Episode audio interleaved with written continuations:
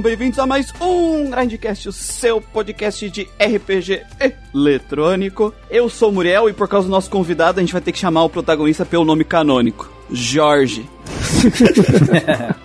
é, se a gente for chamar o protagonista pelo nome dele no jogo vai ficar uma zona, né? Isso. Fala galera, aqui é o Guido e se eu tivesse que resumir esse jogo em poucas palavras, seria muita burocracia com minigames no meio. Ai, cara, tudo que você vai fazer no jogo tem que ter muita burocracia e, e enquanto isso você tem que pegar a galinha, mover uma tora, limpar um, um depósito. Esconde-esconde com as crianças. Nossa, esse é o pior. Nossa senhora, verdade. Nossa, não, pega, pegar a criança eu acho que é pior, não pega pega. E aí, eu sou a Shura e. Ah, eu vou me transformar em dragão e ninguém se importa! Todo dia, né? Tu vira que não tem um dragão, né? Caraca, velho que. Aí depois falam, o rio é um dragão trundu, o quê? nunca tinha percebido, nunca passou pela minha cabeça. sou o Rio Akeshi. E eu sou o pior convidado que eles podiam ter chamado para falar desse jogo, porque eu sou totalmente imparcial. Então, queridos ouvintes, vocês pediram, vocês votaram, vocês queriam muito esse jogo, está aí Breath of Fire 4 segundo of Fire que estamos falando aqui no Grindcast. E dessa vez com um convidado especial e, de acordo com ele, totalmente imparcial. Senhor Ryu, se faça sua propagandinha aí. De onde é que você veio? Pra onde você vai? Do que se alimenta? boa noite, galera. Bom dia, boa tarde. Meu nome é Ryu. Eu sou um assíduo entusiasta jogador de RPG. Trabalho também na indústria de games, aliás, sou jornalista gamer, então tudo que eu falo aqui não deve ser levado apenas como opinião e não retrata a opinião dos meus contratadores. Ai, gente, então vamos aí para esse podcast que a música do final eu já vou definir aqui com a abertura de Alma Gêmea.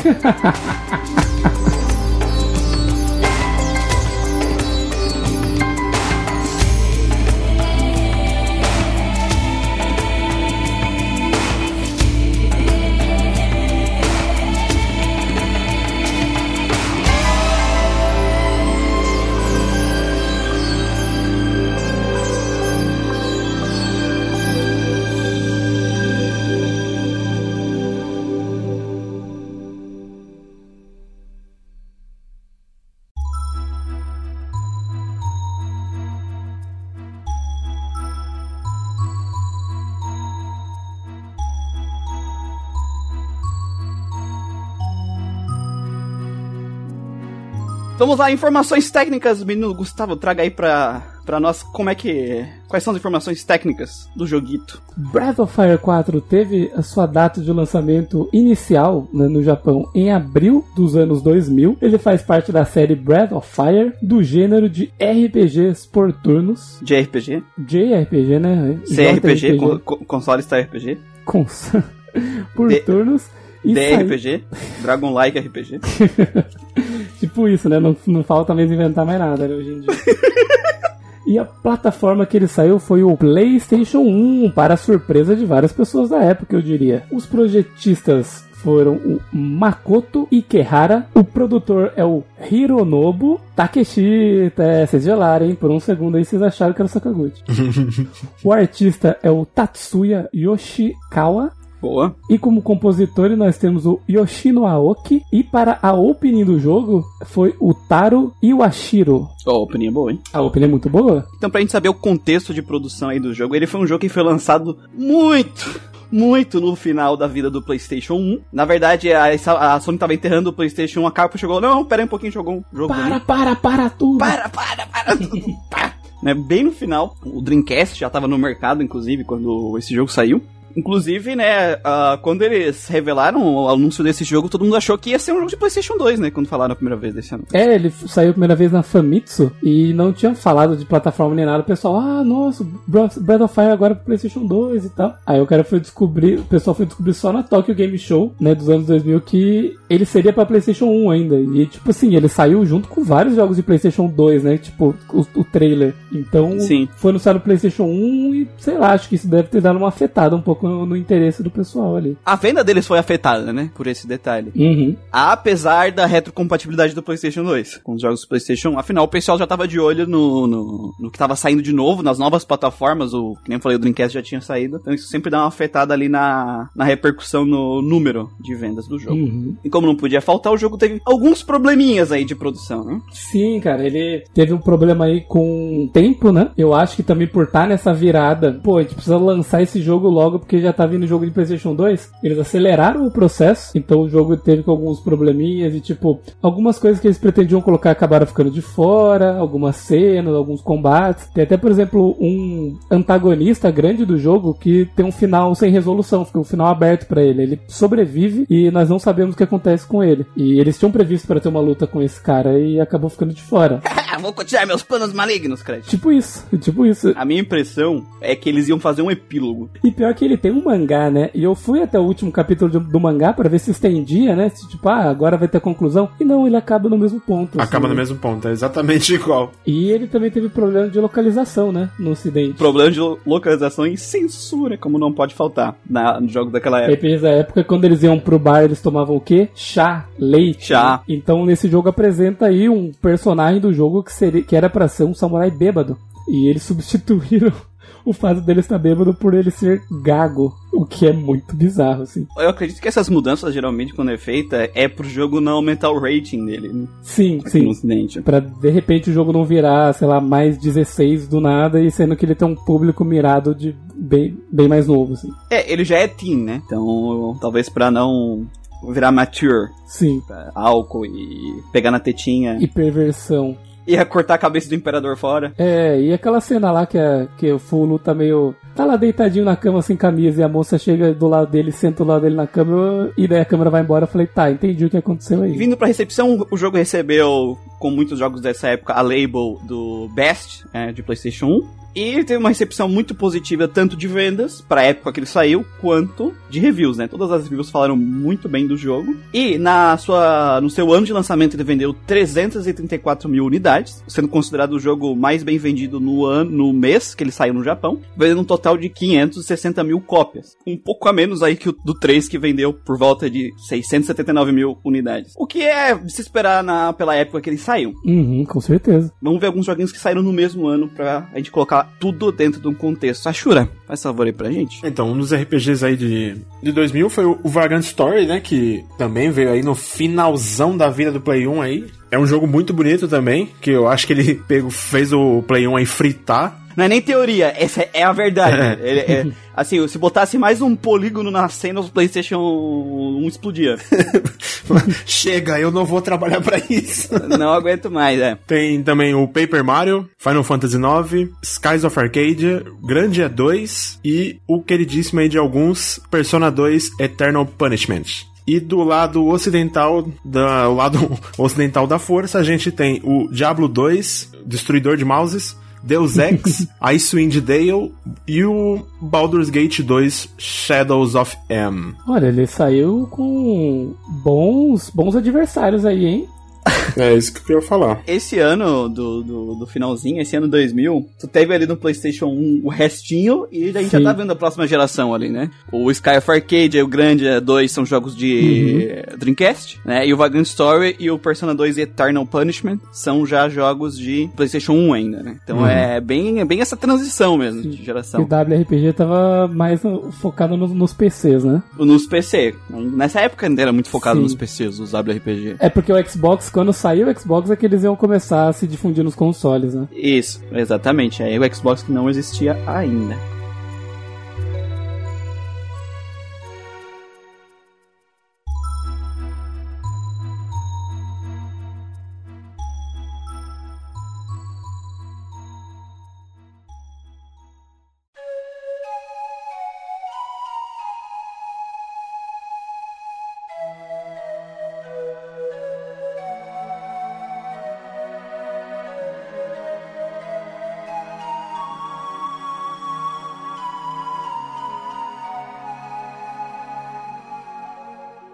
Breath of Fire 4 começa com dois personagens, a Nina e o Cray, saindo em uma missão para tentar encontrar a irmã da Nina, que se chama Elina. Enquanto eles estavam em suas buscas, eles acabaram encontrando um jovem no deserto, assim, desacordado. Após eles testemunharem, né, um, uma criatura gigante, né, um dragão ali, de repente eles encontram um jovem desacordado chamado Jorge. Mudando a pauta em tempo real. E eles descobrem, né, que ele é um rapaz amnésico. Isso, ele não tem memória. Eu li anêmico. Anêmico. rapaz amnésico que Porra, no meio do deserto deve ter suado pra caralho e ficou anêmico. ficou anêmico. É. Ah, tava pelado já, né? Tá pelado no deserto é foda. Nossa, verdade. E ele não sabe como ele foi parar lá, ou o que fazer da vida, assim, sabe? Tá completamente perdido. Em paralelo a isso, logo depois dessa cena, nós acompanhamos também o surgimento de Foulu, que é o primeiro imperador que uniu todas as nações ali, que formou o império, e ele desperta do seu sono profundo, depois de centenas de anos, para terminar de cumprir a sua missão original. Ele acaba de sair e ele descobre que os membros do próprio império, do próprio império estão caçando ele. Então nós temos aí esses dois personagens né, que têm os destinos deles entrelaçados, que estão destinados a se encontrar, pois eles possuem uma ligação muito forte. E então aí o jogo lança pra você qual será a relação desses dois personagens e qual será a consequência do encontro deles. As metades da laranja. Dois Dois amantes, dois irmãos. dois irmãos, duas forças que se atraem. Poxa, devia ter convida- convidado o Fábio Júnior também, né? Fábio Jorge. Fábio Júnior. Fábio Jorge. Então vamos lá, gente. Qual é a proposta narrativa desse jogo, a princípio, né? O que que ele quer? O que que ele quer alcançar de você, jogador? Com qual a experiência que ele quer que você saia desse jogo? A ideia desse jogo é que você vai ter a visão de dois personagens diferentes. O Ryu, que a gente vai chamar de Jorge, e o Foulu, Que a, gente, que a gente vai chamar de Fábio, né? Fábio. Isso. O Fábio e o Jorge. É, cada- os dois são uma metade da mesma laranja. E eles estão destinados a se encontrar. E você, jogador, vai acompanhar a descoberta desse mundo do ponto de vista desses dois personagens. O Jorge, que não sabe porra nenhuma desse mundo, acabou de chegar, pelado, largado, que nem aquela série lá de TV. Ele é uma folha em branco, né? ele é uma folha em branco completa sobre esse mundo e ele vai acabar sendo encontrar, vai acabar sendo encontrado pela Nina e vai ajudar ela na missão dela de resgatar a irmã dela porque ele não tem o que fazer. Exatamente.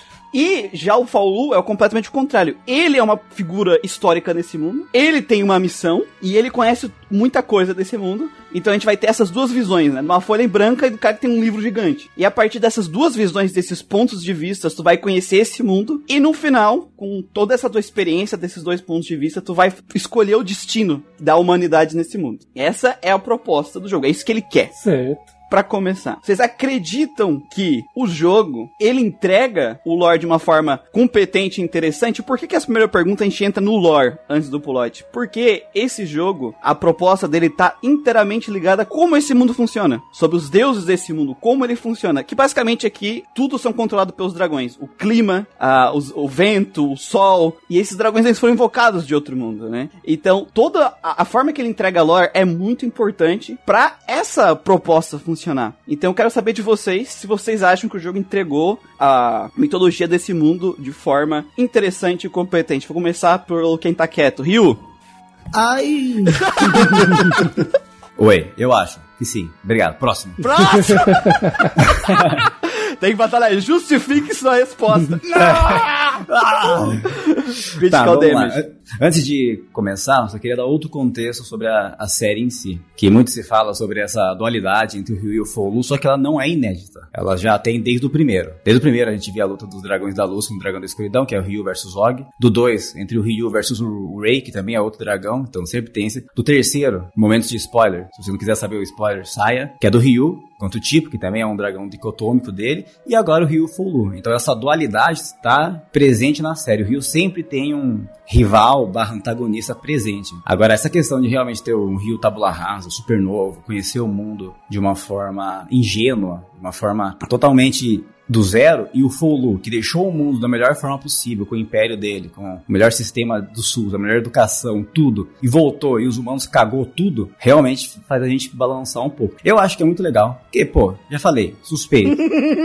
Meu nick Ryu desde sempre. Então a questão dele ser o protagonista silencioso, pra mim só ajudou, porque eu era o Ryu. Então eu falei, bom, vamos conhecer o mundo. Na primeira vez que eu joguei o jogo, eu era muito novinho. Então eu gostei, mas eu não pegava as nuances do jogo. Pra mim era Ryu do bem e Folu do mal. É, na- não é, né? É, então, e não é. Eu joguei, todo ano eu rejogo, eu joguei esse ano. E aí eu comecei a ver aquelas nuances. O Ryu realmente ele não tem aquela coisa muito desenvolvimento muito apurado. Ele é mais feito a partir dos outros, né? A partir do, da lore do mundo, a partir dos seus dos secundários. O Folu não, ele tem uma opinião própria. Aí você vê, ele vai, ele volta, acorda, opa, vamos ver como tá o mundo. Aí ele olha e fala, tá uma merda. Vamos pro Império ver o que aconteceu. Só que até lá só acontece bosta. Ele fala, mano, o que tá acontecendo? Por que, que o mundo é tão ruim assim? Só que daí ele tem aquele, aquele ponto na história que ele começa a acreditar, não, peraí, eu tô generalizando, não é bem assim, não é todo mundo que é ruim. Só que daí eles Aquele momento que ele quer fornicar, né? o momento da fornicação, que o sexo, né?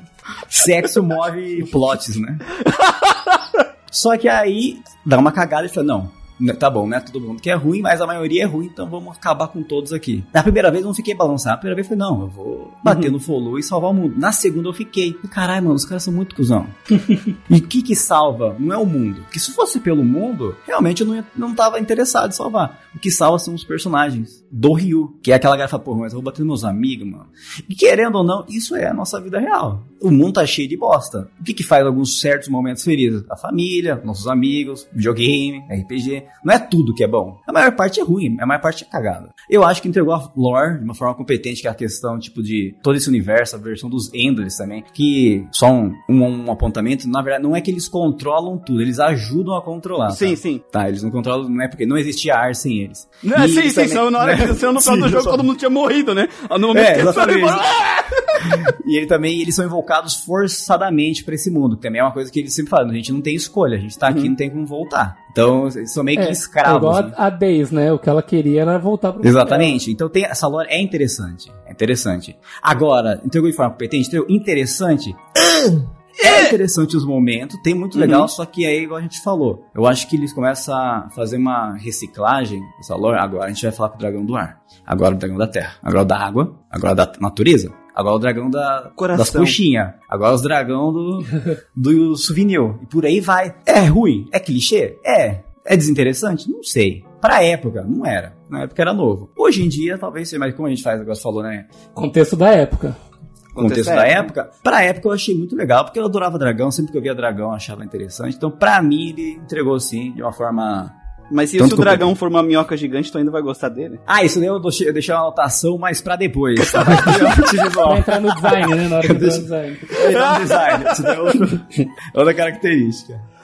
Eu acho que, assim, a primeiro momento é bem interessante a forma como ele te, te joga ali. Eu acho que, pra mim, assim, me deu uma vontade de querer saber o que que tava acontecendo. Eu, pessoalmente, odeio o personagem que não sabe de droga alguma, mas tudo bem. É, eu vou aprender junto com ele, né? E aí dá pra dar uma passada de pano aí, mas nesse primeiro início é, foi bastante engajante, assim, né? Parece um dragão ali que eu, sei lá, eu olhei, parecia uma barata. Eu falei, não, beleza, é um dragão. Aí depois vem.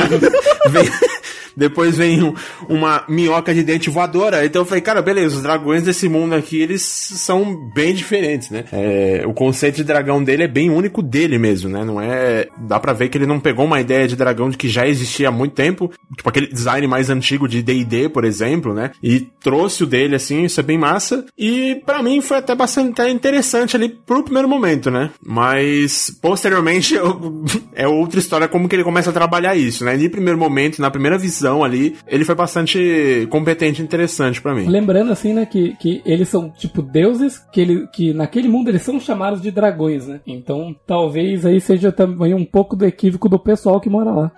que chamou de dragão e os bichos eram, sei lá, qualquer coisa. Uhum. O o cara era mirena- minerador lá no mundo que invocaram ele. É, então. É, é porque essa galera foi tudo ensecaizada, né? Essa que é a verdade, Sim. desses dragão e tudo mais. Então, pra mim, o lore, assim, é um negócio que é umas coisas que eu gostei do jogo, sabe? Eu gostei desse mundo, eu gostei dessa sociedade, eu ficava interessado em saber como eles viviam e tal. A parte que cortava pro Fulu era sempre um negócio que me interessava mais, porque eu fiquei instigado em saber, porra, o Império é dele, e mas o pessoal do próprio Império tá caçando ele. Por que será, sabe? Eu fiquei realmente, assim, muito interessado. Porque o cara que tava perseguindo ele, o general lá do, do nariz vermelho gigante, ele demonstrava respeito. Respeito pra caralho. Respeito pra caralho, só que ao mesmo tempo ele tava, ele tinha o objetivo dele que alguém mandou ele fazer isso e ele, tipo, não, não disse o porquê, né, obviamente. E eu ficava, caralho, mano, e aí, né, qual que é a fita? Do lado do Ryu, assim, é que vai entrar um pouco mais em enredo, mas era aquela coisa do tipo, eu chegava na cidade, aconteciam coisas que eu achava legal, mas que não conectava, né, com o que vinha depois. Então, assim, eu fui também, assim como a Shura falou, perdendo um pouco o interesse, porque às vezes eu chegava num lugar e às vezes eu ficava, nossa, mas não vai acontecer nada que, que vai andar pra frente, né? Mas ao mesmo tempo, tipo, ah, eu cheguei na cidade onde todo mundo lá tá acostumado a andar com um monte de armadilha na cidade, sabe? Nossa, por que será? Aconteceu alguma coisa aqui. Tanta cidade que tem aquele Rex, né? Que acho que chama. É. Que é tipo um- uma, uma névoa sinistra, assim. Isso. Que eles têm que conviver com aquilo. Energia corrosiva lá que transforma os, os seres em monstros e daí vai. Aham, que tem a energia, né? Que depois você descobre que é feita com sentimentos negativos humanos e tal. Então, isso é bem interessante. São ideias muito legais, assim. Mas eu lembro que quando eu cheguei na parte lá da, do próprio orfanato, assim, que eu comecei a, a dar uma, uma minguada, assim, nessas coisas, assim. Eu já fiquei tipo, nossa, será que vai ser assim toda a cidade, sabe? Porque eu acho que eles poderiam ter entregue de algum jeito diferente, sabe? Um jeito, tipo, que engajasse mais com o enredo e o lore juntos. Por mais que eu estivesse achando esse mundo legal, tendo, assim, tendo, tendo esse sentimento, assim, de, tipo, de ir- perdendo um pouco do interesse conforme foi passando, sabe? Eu tive uma experiência um, um, um pouco diferente nesse sentido, porque a parte do Faulu é a mais interessante desse começo, pra mim, porque literalmente ele tem foreshadowing das coisas dele, né? Quando as, as aparições dele, a forma que ele fala, a forma que interagem com ele, que interagem com ele, do cara falando sobre ele ser um imperador, não sei o que, cria uma, uma te instiga a querer saber mais. E aí volta pro Ryu, tu tem também o pessoal, ao mesmo tempo indo atrás do Faulu, o mesmo exército indo atrás do Ryu, então isso tem alguma importância, né? Tem alguma coisa a ver, porque ambos estão atrás do dragão, né? Uma coisa legal que o Ryu comentou é que eu também tive essa impressão quando era mais novo do, ah, o Faulu é o mal e o Ryu é o bom. Eu também não sabia, não sabia nem, não sabia nem ler o que tava escrito na tela, né? Uhum. É, principalmente porque o Faulu, ele fala, né, daquela forma maravilhosa, em inglês arcaico. É. ele, ele fala que nem o. Como é o nome daquele presidente do Brasil que foi. te- Teve impeachment lá e os caramba? Color. O Collor, ele fala que nem o Collor. Pode pesquisar ele. O Folu, ele fala igualzinho o Collor. O, por- o português, assim, tipo, todo cheio. Rebuscado. de- é, todo rebuscado, assim, todo, todo certinho. Mas eu gosto muito do mundo do Breath of Fire 4. Esse mundo meio tem uma parte que é toda deserto, sabe? É, e aí depois vai pra uma parte que é mais floresta, castelo mais medieval. Tem vários, várias ambientações diferentes nesse mundo. Uhum. E cada cidade, ela é muito única, ela tem uma cultura ali que eles conseguiram passar bem. O, o negócio dos Endless, quando começa a aparecer lá pro meio do jogo pra frente, ele é interessante. Esse conceito, né? E, e eles têm um visual mim- também que chama atenção, porque são bem diferentes, né? Isso. E pra mim, a, dos pontos da narrativa, né, a plot, personagem, lore, a lore é a parte mais bem feita desse jogo. Uhum. E falando das outras partes que eu não achei tão bem desenvolvida, é quando a gente entra nos personagens, tá? E a pergunta que a gente tem aqui na nossa pauta é: o jogo conseguiu desenvolver bem esses personagens e construir uma relação do jogador com eles, né? Porque é muito importante, como o Ryu ele é uma pessoa, ele é o nosso ponto de vista principal mais do, do, do da roleplay, né? Tu se colocar no lugar, é muito importante pra a parte do Ryu essa ligação sua com os personagens. Até pra criar o contraponto com o Faulu, que é o Faulu não tem amigos, né? Uhum. E o Ryu tem a amizade deles, pra ser esse contraste. Só que pra mim, assim, sendo bem sincero, eu não criei vínculo nenhum com os personagens. E aí eu tava pensando, por que, que eu não criei vínculo com eles? Eu tava revendo eh, ontem e hoje todas as cutscenes desse jogo, assim. E tem vários momentos legais com o Enshin, tem vários momentos legais, assim, que eu. É divertido com a Nina e tudo mais. Só que eu acho que falta desenvolvimento deles, sabe? Eles são muito rasos, eles são tábulas rasas. Só que eles também não são aquele bom tipo de personagem que a gente chama do. Tem, tem um nome pra esse tipo de personagem que é o que ele não se desenvolve, ele se mantém igual do começo ao fim. Só que eles costumam mudar o que tá em volta deles, né? Uhum. É, flat character que se chama. Só que esses personagens, eles são rasos, né? No sentido de eles não tem muito, não tem muito desenvolvimento do background deles. O jogo te conta, ah, esse é meu background, é isso, geralmente. Uhum. É bem raso. Só que as ações deles quase não afetam esse mundo também, sabe? Então o Ryu, ele tá observando observando durante muito tempo do jogo um nada acontece feijoada. Uhum. Porque todo o arco da, de pegar a ajudar a irmã deles, ele serve pra te introduzir alguns personagens, mas o desenvolvimento real do jogo tá na segunda parte, né? Então, toda essa primeira parte que era, teoricamente, pra criar essa relação e depois ele botar a história, pra mim não funciona. Porque os personagens, ah, na forma que eles interagem entre eles, eu não sinto uma conexão muito forte entre eles mesmo, sabe? As falas deles. Diferente do que eu senti no BoF 3. É, no BoF 3 eu sentia o, a minha família e os meus amigos. Uhum. É, no desenvolvimento das aventuras que a gente passa juntos. Eu aqui, como esse observador que é o Ryu, eu senti como realmente um observador, sabe? Sim. Que não cria um vínculo emocional com esses personagens. Não sei como é que vocês se sentiram em relação a eles nesse sentido, né? Ah, eu tô tentando falar de um jeito que soe parcial, porque é muito difícil, cara. Nossa. Não, manda o que o seu coração dizer. É Ju. tipo protegendo o filho, sabe? Nossa, o filho só lá pronto na, na, na escola. Ah, mas ele é bom em artes, né? Mas ele, é, é educação física nota alta, né? É, não, mas então. Não, mas eu concordo, eu concordo que a parte dos personagens aqui, não sei se todos os JRPGs na época, mas o Breath of Fire 4 ele é muito mais movido a plot do que movido ao desenvolvimento dos personagens, né? E a localização também ajudou a piorar isso. né? Sim. Uhum. Porque até o momento quando você se sente que o Ryu começa a ajudar a Nina por conta de até vai dizer uma paixonite, né? E aí ela vai ajudar ele também por uma paixonite, a localização mostra que ela não curte e fala, ops, e agora, né? Aconteceu. Ela, cur- ela curte um cara mais trincadão na nossa localização. Curte um cara mais rabudo, né? e aí eu acho que é muito encapsulado também as os arcos narrativos de cada personagem. Então, né, você tem a Nina e o Cray, que vai lá até o certo momento, que vai... O Cray pra mim é o que tem o melhor desenvolvimento do personagem. O cara até trai, né, o Ryu uma certa época. É, Sim. eu concordo. Né? Então é até legal. Só que depois no final, ele, ele e o resto dos personagens têm a mesma motivação do Star-Lord do Guardiões da Galáxia, né? Ah, vamos salvar o universo? Por quê? Ah, porque esse trouxa vive no universo, né? Tipo Sim. Tudo bem, é válido, mas é barato. É fraco, né? É fraco, é fraco. Só que daí a cada momento tem um, tipo, tem lá, quando você chegar em cheque, lá tem o desenvolvimento da Ershin barra Days. Beleza. Desenvolve, mostra, conta, acabou. O- Aí tem da Úrsula, que mostra lá ela com o vô dela, mostra que nem todo mundo no Império é um bostão, Uhum. tem pessoas realmente que são idealistas como ela. Mostrou, acabou. O, Né? o arco, do, é o arco muito- do, do Cias ainda foi o mais curto, assim, foi o mais. Foi muito Foi curto. muito curto, muito rápido. E ele também, depois disso, ele é um que mais some, assim. Ele, tipo, Sim. em comparação com os outros, ele realmente parece que ele também é um observador, assim, sabe? O, o problema é, eu acho que, que nem tu falou, é o tu tem esses micro arcos porque são muito pequenos, Uhum. mas eles não tão o, o desenvolvimento acontece ali e acaba ali o personagem, né? Acaba ali. É, e é um acaba ali episódio. e também o plot não se desenvolve a partir deles, né? Nem a lore se desenvolve muito a partir deles, né? Então não dá suporte pros outros pontos do jogo. E, e- E quando eu olho pro 3, pro Breath of Fire 3, que aí é o foda, sabe? Que eu tenho o Breath of Fire 3 muito na cabeça, que cada arco do personagem tá interligado com construir um- uma motivação pra ele ir atrás do vilão final e ao mesmo tempo é, desenvolver a narrativa, a lore e ser um, um contraste com a própria com a própria motivação do vilão quando tu chega nele, sabe? Uhum. E que, que aí é um negócio muito mais complexo, tudo ligado, tudo se ajudando. E aqui parece que, tipo, ah, a gente tem esse personagem, eu tenho que desenvolver ele. Tá, já desenvolvi, bola pra frente, sabe? Esquece isso aqui. É, eu fiquei com bastante isso. E um problema que eu vejo é que, assim, é uma coisa que já é tradição da série, mas que eu acredito que nos outros jogos eles fizeram melhor. Mas nesse é, Breath of Fire 4, o protagonista ser mudo, pra mim, é um problema. Várias vezes você precisava dele ser alguma coisa mais reativa com coisas que estavam acontecendo, ou com diálogos que estavam acontecendo com ele que viram e conversam diretamente com ele e que a resposta dele é só mexer a cabeça, sabe? Com sim, com não, com não sei. Você fala, pô, mano, precisava, cara. Às vezes tem umas interações assim, coisas sérias estão acontecendo, ou mesmo conversando com o Fulu, sabe? De debate de ideias que precisaria ele, com toda a carga que ele recebeu durante o jogo inteiro, ser mais responsivo de trazer a visão dele, sabe? E não tem isso porque o protagonista é mudo, sabe?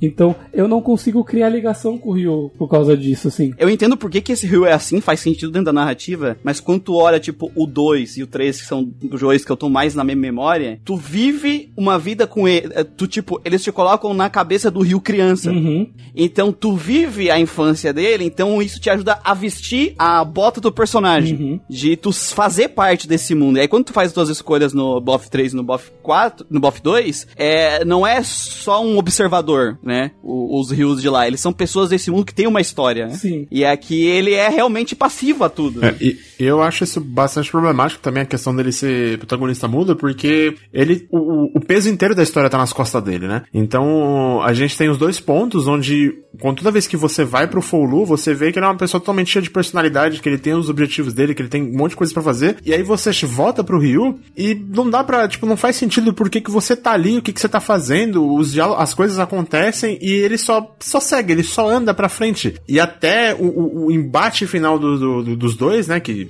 não é spoiler falar isso, afinal é a história do jogo que você vai encontrar ele. Tipo, também não acontece nada, sabe? É, o- é o único momento em que o Ryu vai ter um diálogo que você escolhe duas opções que também são minúsculas, Você sabe? escolhe entre talvez e não sei. É. É E aí, tipo, isso não, não, não contempla o peso que ele, que ele tem que carregar né, ne- nesse mundo, né? Que ele é, ele, de todos os, os deuses, né? Ele, no meu entender, parece que ele é o mais importante. Ele é quase tão raso assim quanto o, o Crono lá em Chrono Trigger. Só que o Crono nem mexe a cabeça, ele mexe, né? O Rio faz isso. Mas eu, eu concordava com vocês no começo, eu achava que. Nunca fui muito fã de protagonista silencioso. Até que o Final Fantasy XIV se tornou meu RPG favorito e caiu tudo por água abaixo, né? Só que o Ryu, quando eu li o mangá, e lá tem um Ryu bem invocativo, fala pra um caralho e expressa seus sentimentos, isso meio que ajudou a atrapalhar o enredo. Porque daí não era eu que tava escolhendo, não era eu que tava conhecendo o mundo. O que você falou, Shura, essa parte de você ter um cara amnésico, esse tipo Tido no Final Fantasy X, que ele vai ap- apresentando o mundo pra ele de acordo com o que vai progredindo. Todo mundo já sabe, menos ele. Ele fala, ah, isso aqui é os Zendris, são, são os caras que regem o mundo. Ah, entendi. Isso aqui é um bicho cachorro, isso aqui tal. Isso vai conhecendo com ele, vai vendo o mundo. Quando o Rio tinha, se ele tivesse muita voz, eu acho que a opinião final não ia ter segredo. Muito. Pra gente falar, ah, e aí, vai matar todo mundo ou vai matar o Folu? Não ia ser uma escolha nossa. Ia ser uma escolha do jogo. O jogo já ia ter decidido isso pra gente, porque o Rio era um cara cheio de personalidade, né? Então acho que o fato dele ter tirado, deixado ele mudo, botou a gente na bota, na botinha. É, a questão que eu acho é que a ideia do jogo era realmente o Ryu ser do jeito que ele é. Eu acho que o problema aqui, nesse ponto, o que faz isso é porque a gente sente falta de alguém pra carregar a narrativa da parte de cá, quando a gente não tá com o Faulu. Só que essa função não era a função do Jorge. Essa função era pra ser dos outros personagens Exato. os personagens não conseguirem carregar esse peso de fazer o mundo girar e fazer a, o plot girar e ter o carisma suficiente pra carregar essa narrativa com um personagem mudo. Porque um jogo ele pode funcionar com um personagem mudo se a narrativa for construída pensando que ele é esse, um personagem mudo, né? E eu acho que os personagens eles falham em carregar por tudo aquilo que a gente já falou aqui. Eu não consegui sentir peso emocional por eles. E o plot e todo o lore que era entregado, entregue nessa primeira metade do jogo, com a parte deles, não me interessava, sabe? Não, eles não conseguiam me fazer interessado por aquele mundo por causa que eles tinham um desenvolvimento muito curto, porque o arco deles passou, acaba aquele personagem, ele praticamente desaparece, né? É, entre aspas, o jogo desaparece no sentido de que ele quase não, não tem uma interação muito mais de, de personagem dali pra frente, sabe? Ele vira um acessório na narrativa daqui a- depois. E também tem aquela coisa, tipo assim, existe a, a missão original, né? Que é resgatar, que é procurar a Elina, que o primeiro capítulo do jogo, do jogo inteiro gira em torno disso. Então você vê bastante do Cray e da Nina, que também são os dois personagens, né? Acho que os que mais falam, que mais interagem, que mais tem coisas, né? Eu vejo o Cray como o líder daquele grupo, claramente, assim. Realmente, assim, espera-se que, que meio que toda essa responsabilidade acaba ficando na costa dos dois, assim, né? Praticamente. E o Cray, ele tem esse objetivo da Elina que é bem forte no primeiro capítulo e que depois no segundo e no terceiro parece meio que some, assim. Ele, ele não fala mais dela, praticamente, assim. Não sei se vocês perceberam isso também. Era, era sempre uma coisa de tipo, ah, a gente tem que ir para o Império. Ah, a gente tem que encontrar o Fulu. E não mais, nossa, tenho que encontrar a Elina. Meio que esse que era o objetivo dele, o arco dele, durante o segundo e o terceiro capítulo some e vai voltar no final do terceiro capítulo, que é quando eles chegam naquele lugar lá e ela aparece. Aí que eu lembrei dela também, que daí tem a conclusão do, do arco do, do Cray. Mas é aquela coisa tipo assim: teve o início do arco no primeiro capítulo, some no segundo e no terceiro e conclui só. Só, só meio que. Ah, vamos fechar aqui então por fechar e boa, segue, sabe? É que o que eu sinto pra mim que é problemático nessa questão é que eu acho que se o jogo ele pretende fazer com que o jogador ele tenha essa divisão de opiniões no fim do jogo, né? De se aliar ou ficar ao lado do Folu ou você ser contra, né? Ele, o jogo deveria trabalhar isso melhor, porque se, ele não ele não trabalha isso de, de uma maneira que faz com que o, o, o eu me sinto que eu estou participando daquilo ali, entendeu? Eu só vou seguindo. E aí quando chega nesse que eu só vou seguindo, no final que né, a gente tem essas duas respostas, né? Talvez ou não sei. Então fica meio que sem pé nem cabeça. Porque se o, por exemplo, vou dar um exemplo, né, que eu joguei o, o Shin Megami Tensei 4 e lá o protagonista ele é mudo, mas você participa de vários momentos do, do mundo que você, no final você tem essa decisão de decidir o que que você vai fazer no mundo com base nas suas opiniões e no que você viu naquele mundo. E nesse jogo não tem isso. Então, eu não, não, não senti que o Ryu, ele ser essa... Jorge. Ele ser assim... É, isso, o Jorge. O Jorge, ele ser assim, completamente vazio, eu tive esse poder de decidir as coisas, sabe? Tipo, a decisão é mais... Acho que o, o correto é fazer isso. Tanto que eu fiz os dois finais e eu, sinceramente, fiquei mais. Eu, eu achei mais condizente o outro final, né? O final ruim, porque eu não criei relação nenhuma com os personagens. Ruim pra quem, o final? É, o ruim pr- pra pare, né? O... pra pare, não pra mim, né? Pra mim, é, pra mim foi ótimo. Porque eu não criei relação nenhuma com os personagens, não criei relação nenhuma com aquele mundo. E eu falei, pô, é isso, sabe? Tipo, o, o Folo, ele ficou sozinho a vida inteira, ele não confia em ninguém. E ele tá fazendo o que ele acha que é o correto com base no que ele viveu. O meu personagem é uma porta e os personagens que estão comigo aqui, eles não conseguiram me, tipo, me acolher, sabe? Em momento nenhum, porque nem o, a gente chegou até a citar o Cias, né? Ele é um personagem que, ele por mais um pouco, ele não é tão vazio quanto o Rio. Sim. O Jorge, tá difícil de eu falar o nome correto dele.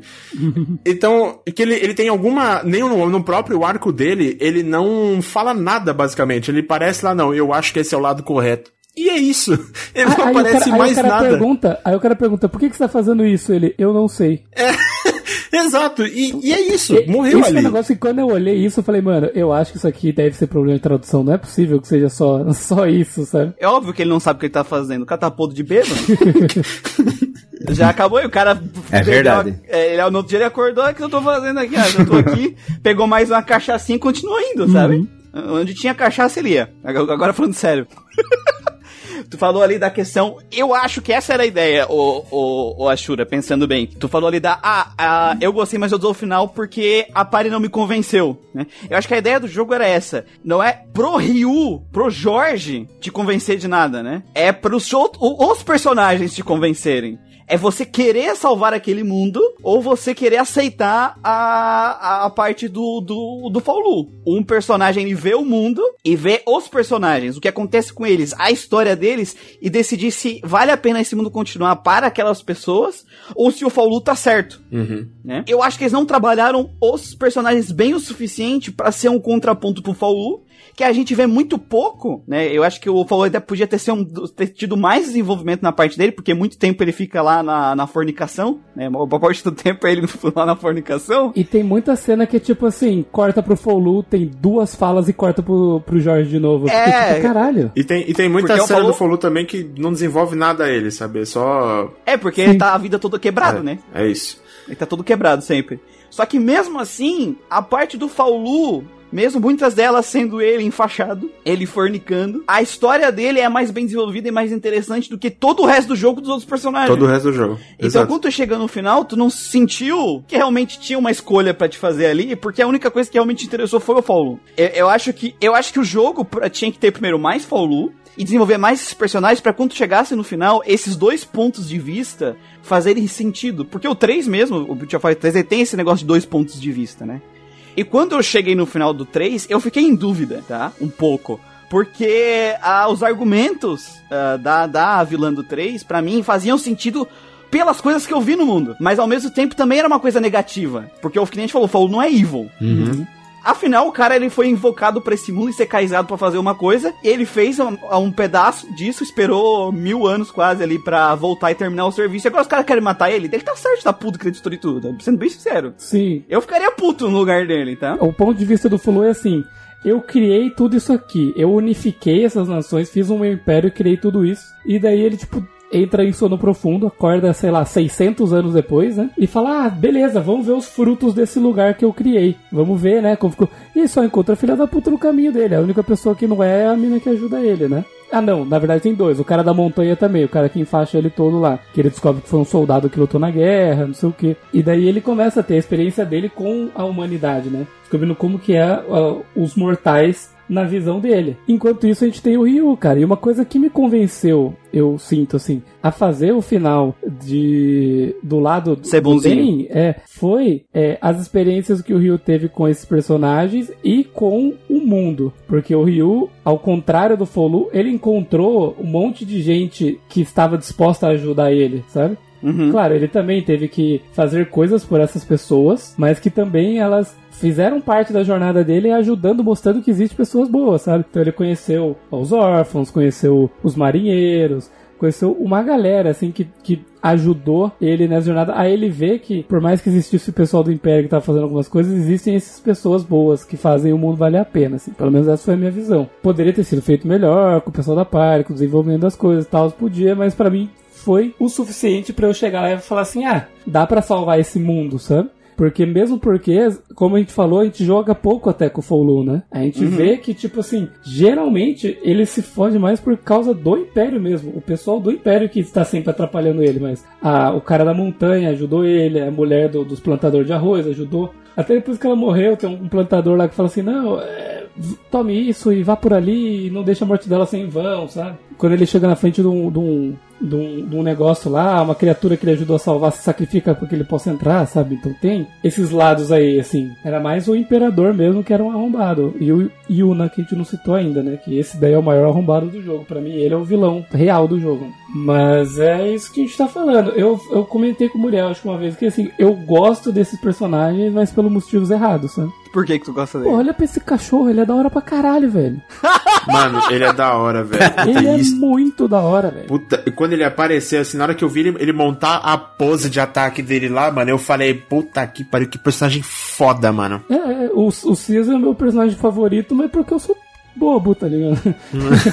Eu sou povo! Porque ele é muito da hora, ele usa a, a, a, a técnica da espada guardada, que eu acho muito massa. Ele tem um, porra, um kimonão, ele é gigante, assim. Ele é aquele tipo cara silencioso com uma folhinha na boca, personagem, tipo de personagem que eu gosto, mas eu não posso dizer que ele é um bom personagem. Só ciência, faltou o ligado? chapeuzão nele, tá ligado? Aquele chapeuzão de samurai, tá ligado? Aham. Aquele Acabou. sacate, né? É, Esse ficaria acabou. bom também. A Úrsula eu acho ela bem legal, mas aquela Úrsula ela tem uma personalidade massa. Eu gostei dela. Mas é aquela coisa, o jogo desenvolveu ele o suficiente pra eu falar que eles são bons? Eu acho que não. Mas eu gosto deles. Não tem nenhum, que eu, nenhum personagem que eu não gostei, assim, do jogo. Certo, a gente já falou bastante além daquela pergunta. Eu acho que a gente acabou entrando bastante nas outras duas perguntas aqui da nossa pauta, que é se o jogo consegue entregar de maneira competente esses dois pontos de vista.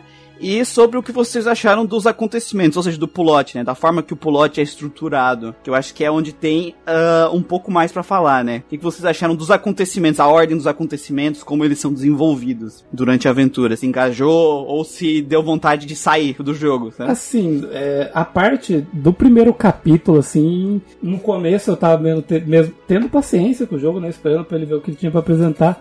Mas depois que eu via que eu, ia pros lugares, aconteciam coisas e realmente nada desenvolvia da narrativa, assim, eu comecei a daí perder um pouco a paciência, assim, comecei a me irritar um pouquinho, porque, tipo, parecia muito tipo, ah, minha irmã, será que ela tá ali? Vamos lá. Aí acontecia coisas lá que não tinha nada de relação com isso.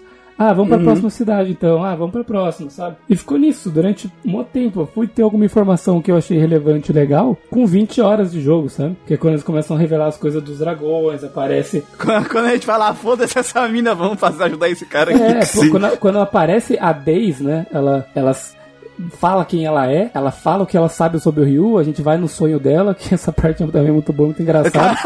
Essa parte é muito boa. Exato, foi aí que eu comecei a me interessar e daí ela chama todos os outros dragões aí pra ter essa conversa que, que pra mim engajou e tipo, ah, agora começou a ficar mais interessante, mas pô, precisou de 20 horas pra chegar nesse ponto, sabe? Hum. Então, Ah, eu dei, você ainda deixei dos caras malhados fortão. Sim, mano, todos os caras de peito aberto com, com, com, com uma bandejinha, assim, que gostaria de alguma coisa assim, mano.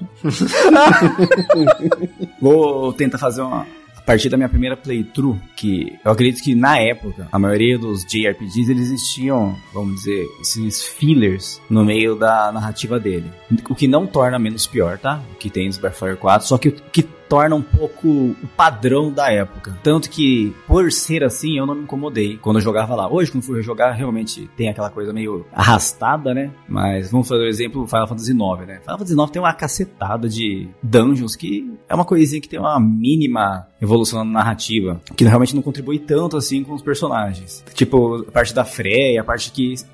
que é, geralmente é o mesmo problema que tem com os personagens secundários que não se desenvolvem, que é quando é o arco de personagem que a gente não tem relação. Só que o do Breath of Fire 4, vamos supor que existem quatro capítulos, três capítulos, que é resgatar a Elina, descobrir sobre os dragões e o Ryu, e aí ir atrás do Folu, porque o Império tá querendo matar todo mundo agora, tá atrás do Ryu. Então são esses os três os três capítulos. E realmente, até chegar na Elina, tem muita enrolação. Tem muito, chama fluff, que é a parte de ajudar os órfãos, que vai ajudar a encontrar a Elina? Vai, porque eles vão dar a dica. Mas Mas é igual. Você precisa ajudar uns órfãos para receber uma informação assim da, do Império. Aí tem a parte também de ajudar o, aquela desgraça do Manilo, que filha da puta também, que enche o saco pra caramba. O objetivo é o mesmo. O desenvolvimento dele não muda. Porque a gente quer encontrar a Elina e tem que fazer essas esse trabalho de peão no meio tempo. Quando encontra ela, aí sim fica maravilhoso. Aí deslancha de um jeito muito legal, porque você realmente sente o que está acontecendo por trás, você entende o plot, aliás, a lore faz sentido com o plot, os dois se encaixam lá. Só que até chegar lá,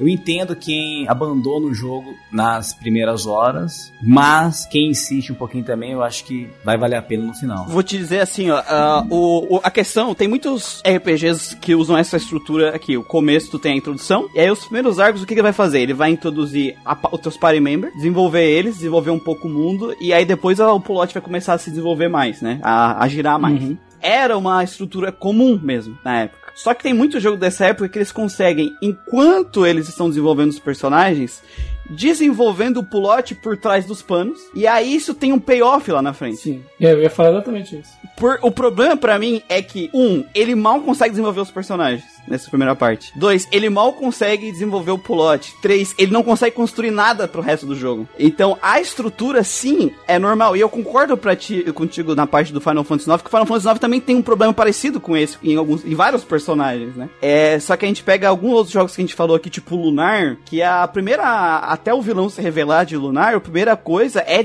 é mostrar os personagens e o mundo, né? uhum. né? Só que isso se paga muito lá na frente depois, quando é bem desenvolvido. O próprio Breath of Fire 3 3, o primeiro arco inteiro é para te construir o mundo e os personagens, sabe? E isso se paga lá na frente, porque os primeiros arcos do 3 é construir os personagens e a lore. Só que isso tá tão conectado. Esses acontecimentos, no final, tá tudo tão conectado com a narrativa que na hora que tu chega lá, tu sente que tudo aquilo, tudo aquilo que tu fez lá, que até pode parecer um pouco de enrolação, se paga lá na frente, porque é construção. Construção, o arco, a, a, quando a gente fala de narrativa, que é o ato 1, é estrutura de três atos, né? Ato 1, ato 2 e ato 3. O ato 2 é o mais difícil de construir, que é, é, é esse desenvolvimento pós-introdução, mas ele é que se paga mais se tu faz bem feito, né? E normalmente ele é mais lento mesmo, porque o primeiro ato é chegar arrebentando a porta, assim, pra dar aquela. pro cara ficar interessado, né? Uhum. Ah, o cara pelado aqui, dragão, transformação, sabe? O outro cara aqui acorda, então é pra dar o ban. Final Fantasy 7, ah, explodiu o reator de Mako, sabe? Esse tipo de. O próprio Lunar, vamos ver o dragão místico aqui, que vai te dar a missão de virar o guerreiro dragão,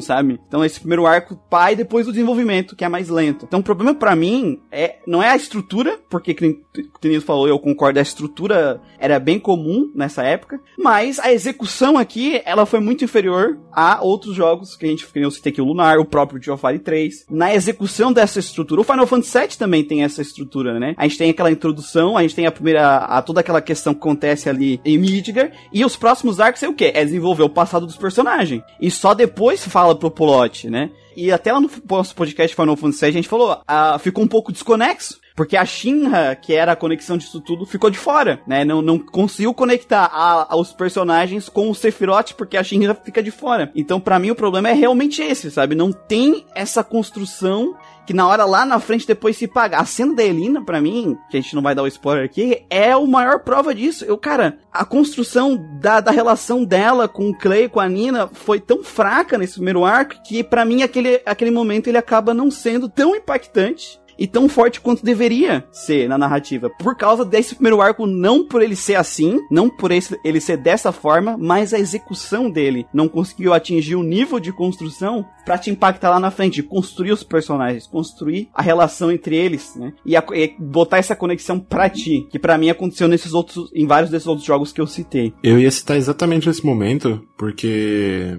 eu provavelmente nesse, nesse podcast assim, aqui eu sou a pessoa mais chorona que existe aqui. Então, quando acontece o, a, a cena e tal, se eu, eu com certeza eu teria ficado muito emocionado, tá ligado? E muito sentido com a situação ali que, que, que rola. A cena é foda. Porque a cena é foda, cena é tá ligado? Uhum, é, é, uhum. Quando eu olhei assim, eu fiquei, caralho, que sinistro, porra. Tá tudo uhum. isso pra nada, tá ligado? Não criei relação nenhuma, foi tipo, sabe, você assistir um, um noticiário na TV que fala, ah, tal pessoa foi de caixa. Aí fica tipo, ah, beleza, sabe? É uma pessoa que é meio random para você. Então você não sente aquele peso como se você fosse um familiar daquela pessoa. Então, tipo, não te afeta. E como demora muito para ele evoluir, para ele começar a construir algo, ele começar a andar, quando ele começa a andar, ele ainda anda engatinhando e isso começa a dar uma sensação de canseira, sabe? Então, tipo, tem. O, o Guido comentou, né? Pô, depois de 20 horas do jogo, sabe? Se eu, se eu Acho que se eu tiver que aproveitar algo durante 20 horas para mim começar a tirar algumas pepitas daquela, daquela obra, sabe? Pra eu conseguir aproveitar um pouco mais, eu sinto que ela já falhou. Porque é muito tempo que eu tô tendo que dedicar aquilo ali para esperar que talvez no final eu seja recompensado por isso. E eu acho que não, não, não acaba não cobrindo, sabe? Então ele acaba ficando meio que aberto, assim, sabe? Tipo, ah, tá bom, é meio que tipo, ah, beleza, é isso aqui. Então tudo bem, você podia ter feito isso, só que bem antes, sabe? Não precisava ter esticado tudo isso para chegar nisso aqui. Acho que poderia ter feito isso melhor, sabe? Tipo, mais curto, para mim, para você poder ter mais tempo de trabalhar as outras coisas que são exatamente o que vai me fazer querer chegar até o fim dessa história. É, mas o problema é que ele não começou a construir antes, ele começou a construir só depois do arco da Eileen, né? Se, se já tiver, tipo, ele bota alguns personagens lá atrás que vão ser importantes mais pra frente, mas ele só introduz os personagens. Então, para mim, o problema é de que ele realmente ele faz muito pouco construção do que vai ser o que ele precisava lá na frente, né? No começo do jogo. É, só que não precisava ser o foco, ele tem que construir, não precisa ser o foco daquilo. Que a gente já viu em vários jogos aqui. É, o próprio Planescape Torment, quando tu joga o começo dele, tu, meu Deus, o começo é muito Eu chato. vontade sabe? de jogar na janela, assim. É, aí depois o, o, o, tu chega lá na frente do jogo, toda a introdução dele se paga em retrospectiva, entendeu? Porque aquilo serviu para construir uma coisa que é usada lá na frente. Até a gente brincou que tem um véu ali que tu não consegue ver porque tu ainda não tem todas as informações. Depois que tu tem todas as informações, tu viu o que, que o jogo construiu enquanto tu tava lá. Uhum. E aí, eu, quando chega aqui, eu sinto que eu passei um vazio. E aí, a, a partir daqui, eu vou começar a construir, sabe? É isso que eu senti. Nossa, que engraçado isso, gente. Adorei. Eu tenho uma perspectiva. Eu tenho uma perspectiva totalmente diferente. Bizarro. Isso que é legal, né? Porque, ó, igual você falou, realmente, esse, o jogo é arrastado, ele tem essa desenvolvimento de personagens quase nula. Só que eu acho que paga no final, porque esse começo bonitinho aí que a gente mostra, sempre mostrando o lado bonzinho do mundo, pesa na hora que você vai decidir que o Ryu matar ou não, tá, porra, vou matar todo mundo, mas e a galera que eu ajudei lá atrás, né?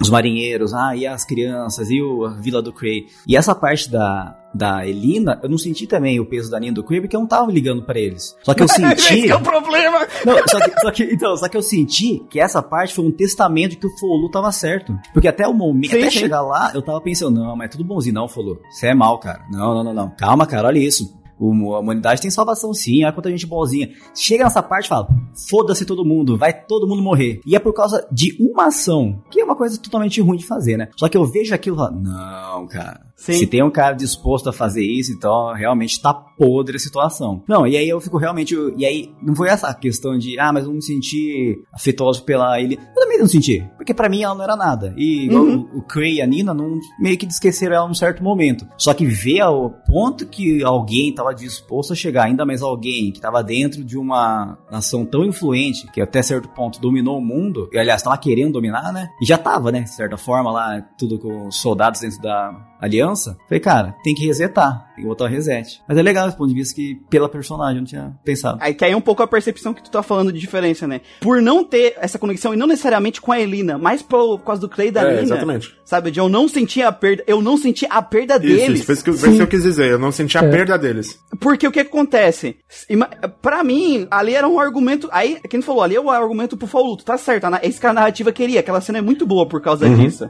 Porque ele mostra o limite da humanidade, que é o que o Faulu fala, ó, tem essas pessoas boas, eu conheci gente boa também. Mas no final, é isso aqui que vai vencer na humanidade. Só que, tipo, se eu sentisse essa perda, eu sou senti... Tá entendendo? Eu sentisse essa perda. Sim, entendi. De- de eu- pesar de mais, eu- né? O ódio. É, tipo de, porra, não importa o que eu faça, é isso, esse é o final, eu sempre vou me sentir dessa forma. Por isso que eu, pra mim, eu tenho problema com o começo do jogo, porque aí que eu falo do, do, do payoff, se aquele fosse, fosse um começo bem desenvolvido, que a gente criasse essa conexão com a Nina e o Clay, é, por mais que fosse um pouco arrastado, quando chegasse nessa cena, Iria pagar. tudo aquilo ia valer a pena. Uhum. Como ele não consegue construir isso, porque ele não consegue desenvolver os personagens, porque os diálogos dele entre a Nina e o Clay também tem muito pouco depois do começo do jogo, e eles não, sabe, não cria essa relação, eles não conversam muito da Elina, não tem um flashback dela, não consigo sentir esse amor que eles têm por ela. Eu sei que eles têm porque eles me dizem, mas o jogo não me mostrou isso. Uhum. Sabe? É, é- esse que é o problema pra mim, de não se pagar. E aí que a gente falou, porra, olha como isso é importante pro roteiro, né? Pro roteiro, né? Pro palanque político do Faulu.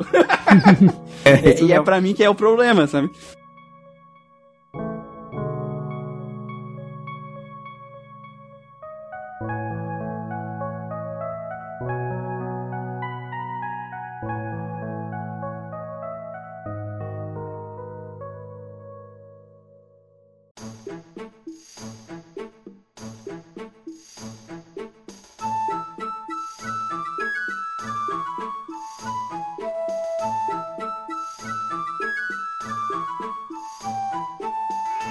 Entrando na exploração, vamos explicar como é que funciona a exploração no jogo. Obviamente. Por isso que se chama a parte de exploração. Primeiramente, você vai ter aquele mapa mundi de seleção de fases. Não temos mais o Overworld. Matou o Overworld, acabou o Overworld. GG. Onde você tem uns lugares para selecionar e de vez em quando, quando você está dando de um ponto ao outro, vai aparecer um ponto de interrogação que ali pode ser algumas coisas, algumas coisas especiais que acontecem ali. Pode ser só uma dungeonzinha simplista, ou pode ser um lugar que vai liberar outra dungeon, um ponto de pescaria, en- enfim, várias coisas. Ou tu ajudar as fadas a pegar comida, que é um minigame que esse jogo quase não tem.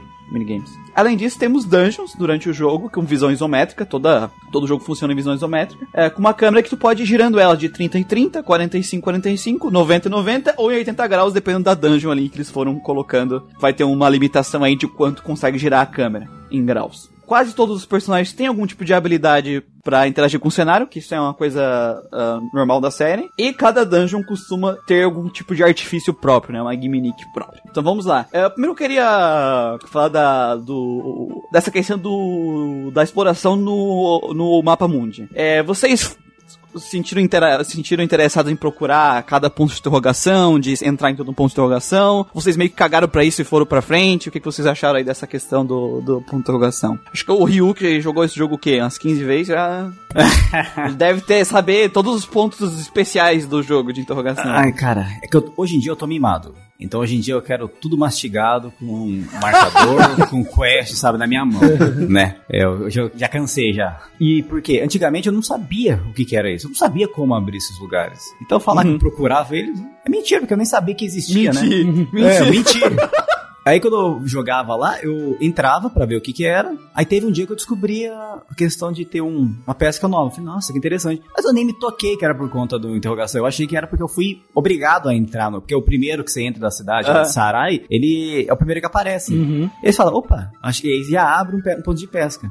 E existe até um- uma plaquinha que ele avisa. Ele conta Sim. mais ou menos que se você parar nesses pontos, você vai achar um ponto de pesca. Uhum. Beleza. Só que eu cansei de pescar. Uma hora. e, e pra frente no jogo, você tem formas de dragão, cara, em ponto de interrogação. E Sim. eu fiquei, nossa, eu passei, eu perdi uns, uns dois, três contando com os bafos de dragão. Eu fiquei muito pistola. Eu fiquei muito bravo. Eu falei, caraca, velho, não sabia que tinha isso, né? E, mas na época, porra, era comum. Quem que. É igual eu falo, quem fala que zerou Valkyrie Profile no final bom, sem guia, tá mentindo. Tá mentindo. Porque eu tá mentindo, na época era ridículo. Era, a gente fala, as revistas de guias eram DLC. É uma microtransação, aliás. Você tinha que comprar se você quisesse fazer tudo no jogo. É, no- a- o final bom do Valkyrie Profile não é nada intuitivo. Eu não usei um guia, mas eu usei o Lucão, que vale da O mesma. Lucão. É, então. e aí, eu acho, hoje, pelo fato de eu conhecer, eu acho legalzinho, porque desde o começo você já tem, entre aspas, side quests. Mas eu não acho que foi muito tão bem implementado, não. Faltou, acho que faltou um pouquinho uma mastigada mais, sabe? Explicando que te- tem isso lá e tem coisa importante lá. nessas- É, é que o foda é que no começo tu vai achar de vez em quando um ponto de pesca, mas no começo do jogo, em geral, é nada ali. Sim. É nada. Tanto, que- tanto É. que eu desencanei. É, eu, foi isso, eu ia indo, pô, não tem nada, não tem nada, não tem nada, não tem nada, não tem nada. Ah, achei um ponto de pesca, tem nada, separa, tem nada, né? É. tem nada, tem nada, ah, foda-se. Aí do nada, do nada, eu sei lá, alguma coisa na minha cabeça, o deus do RPG desceu. Toda vez, pô, velho. Toda vez ele ilumina Quem- o Muriel. Quem sabe tu, nesse ponto aí tu não entra. Aí eu entrei, aí era um lugar diferente, fui pro lado, peguei um bafo Caralho. do- dos dragão lá. Aham. Aí eu, pô, e os 10 milhões de pontos eu gasto que eu deixei pra trás. Cara, eu, eu no começo do jogo comecei a entrar nesses pontos, vi que ah, tem um itemzinho aqui. Porque os caras te falam, ah, esses lugares aí você entra vai ter itens ou mercadores, coisa assim, né? É, tem. Aí eu falei, tá, entrei aqui tinha um itemzinho, entrei aqui, um item, item. Aí eu falei, ah, mas quer saber? Pô, foda-se, cansei dessa porra.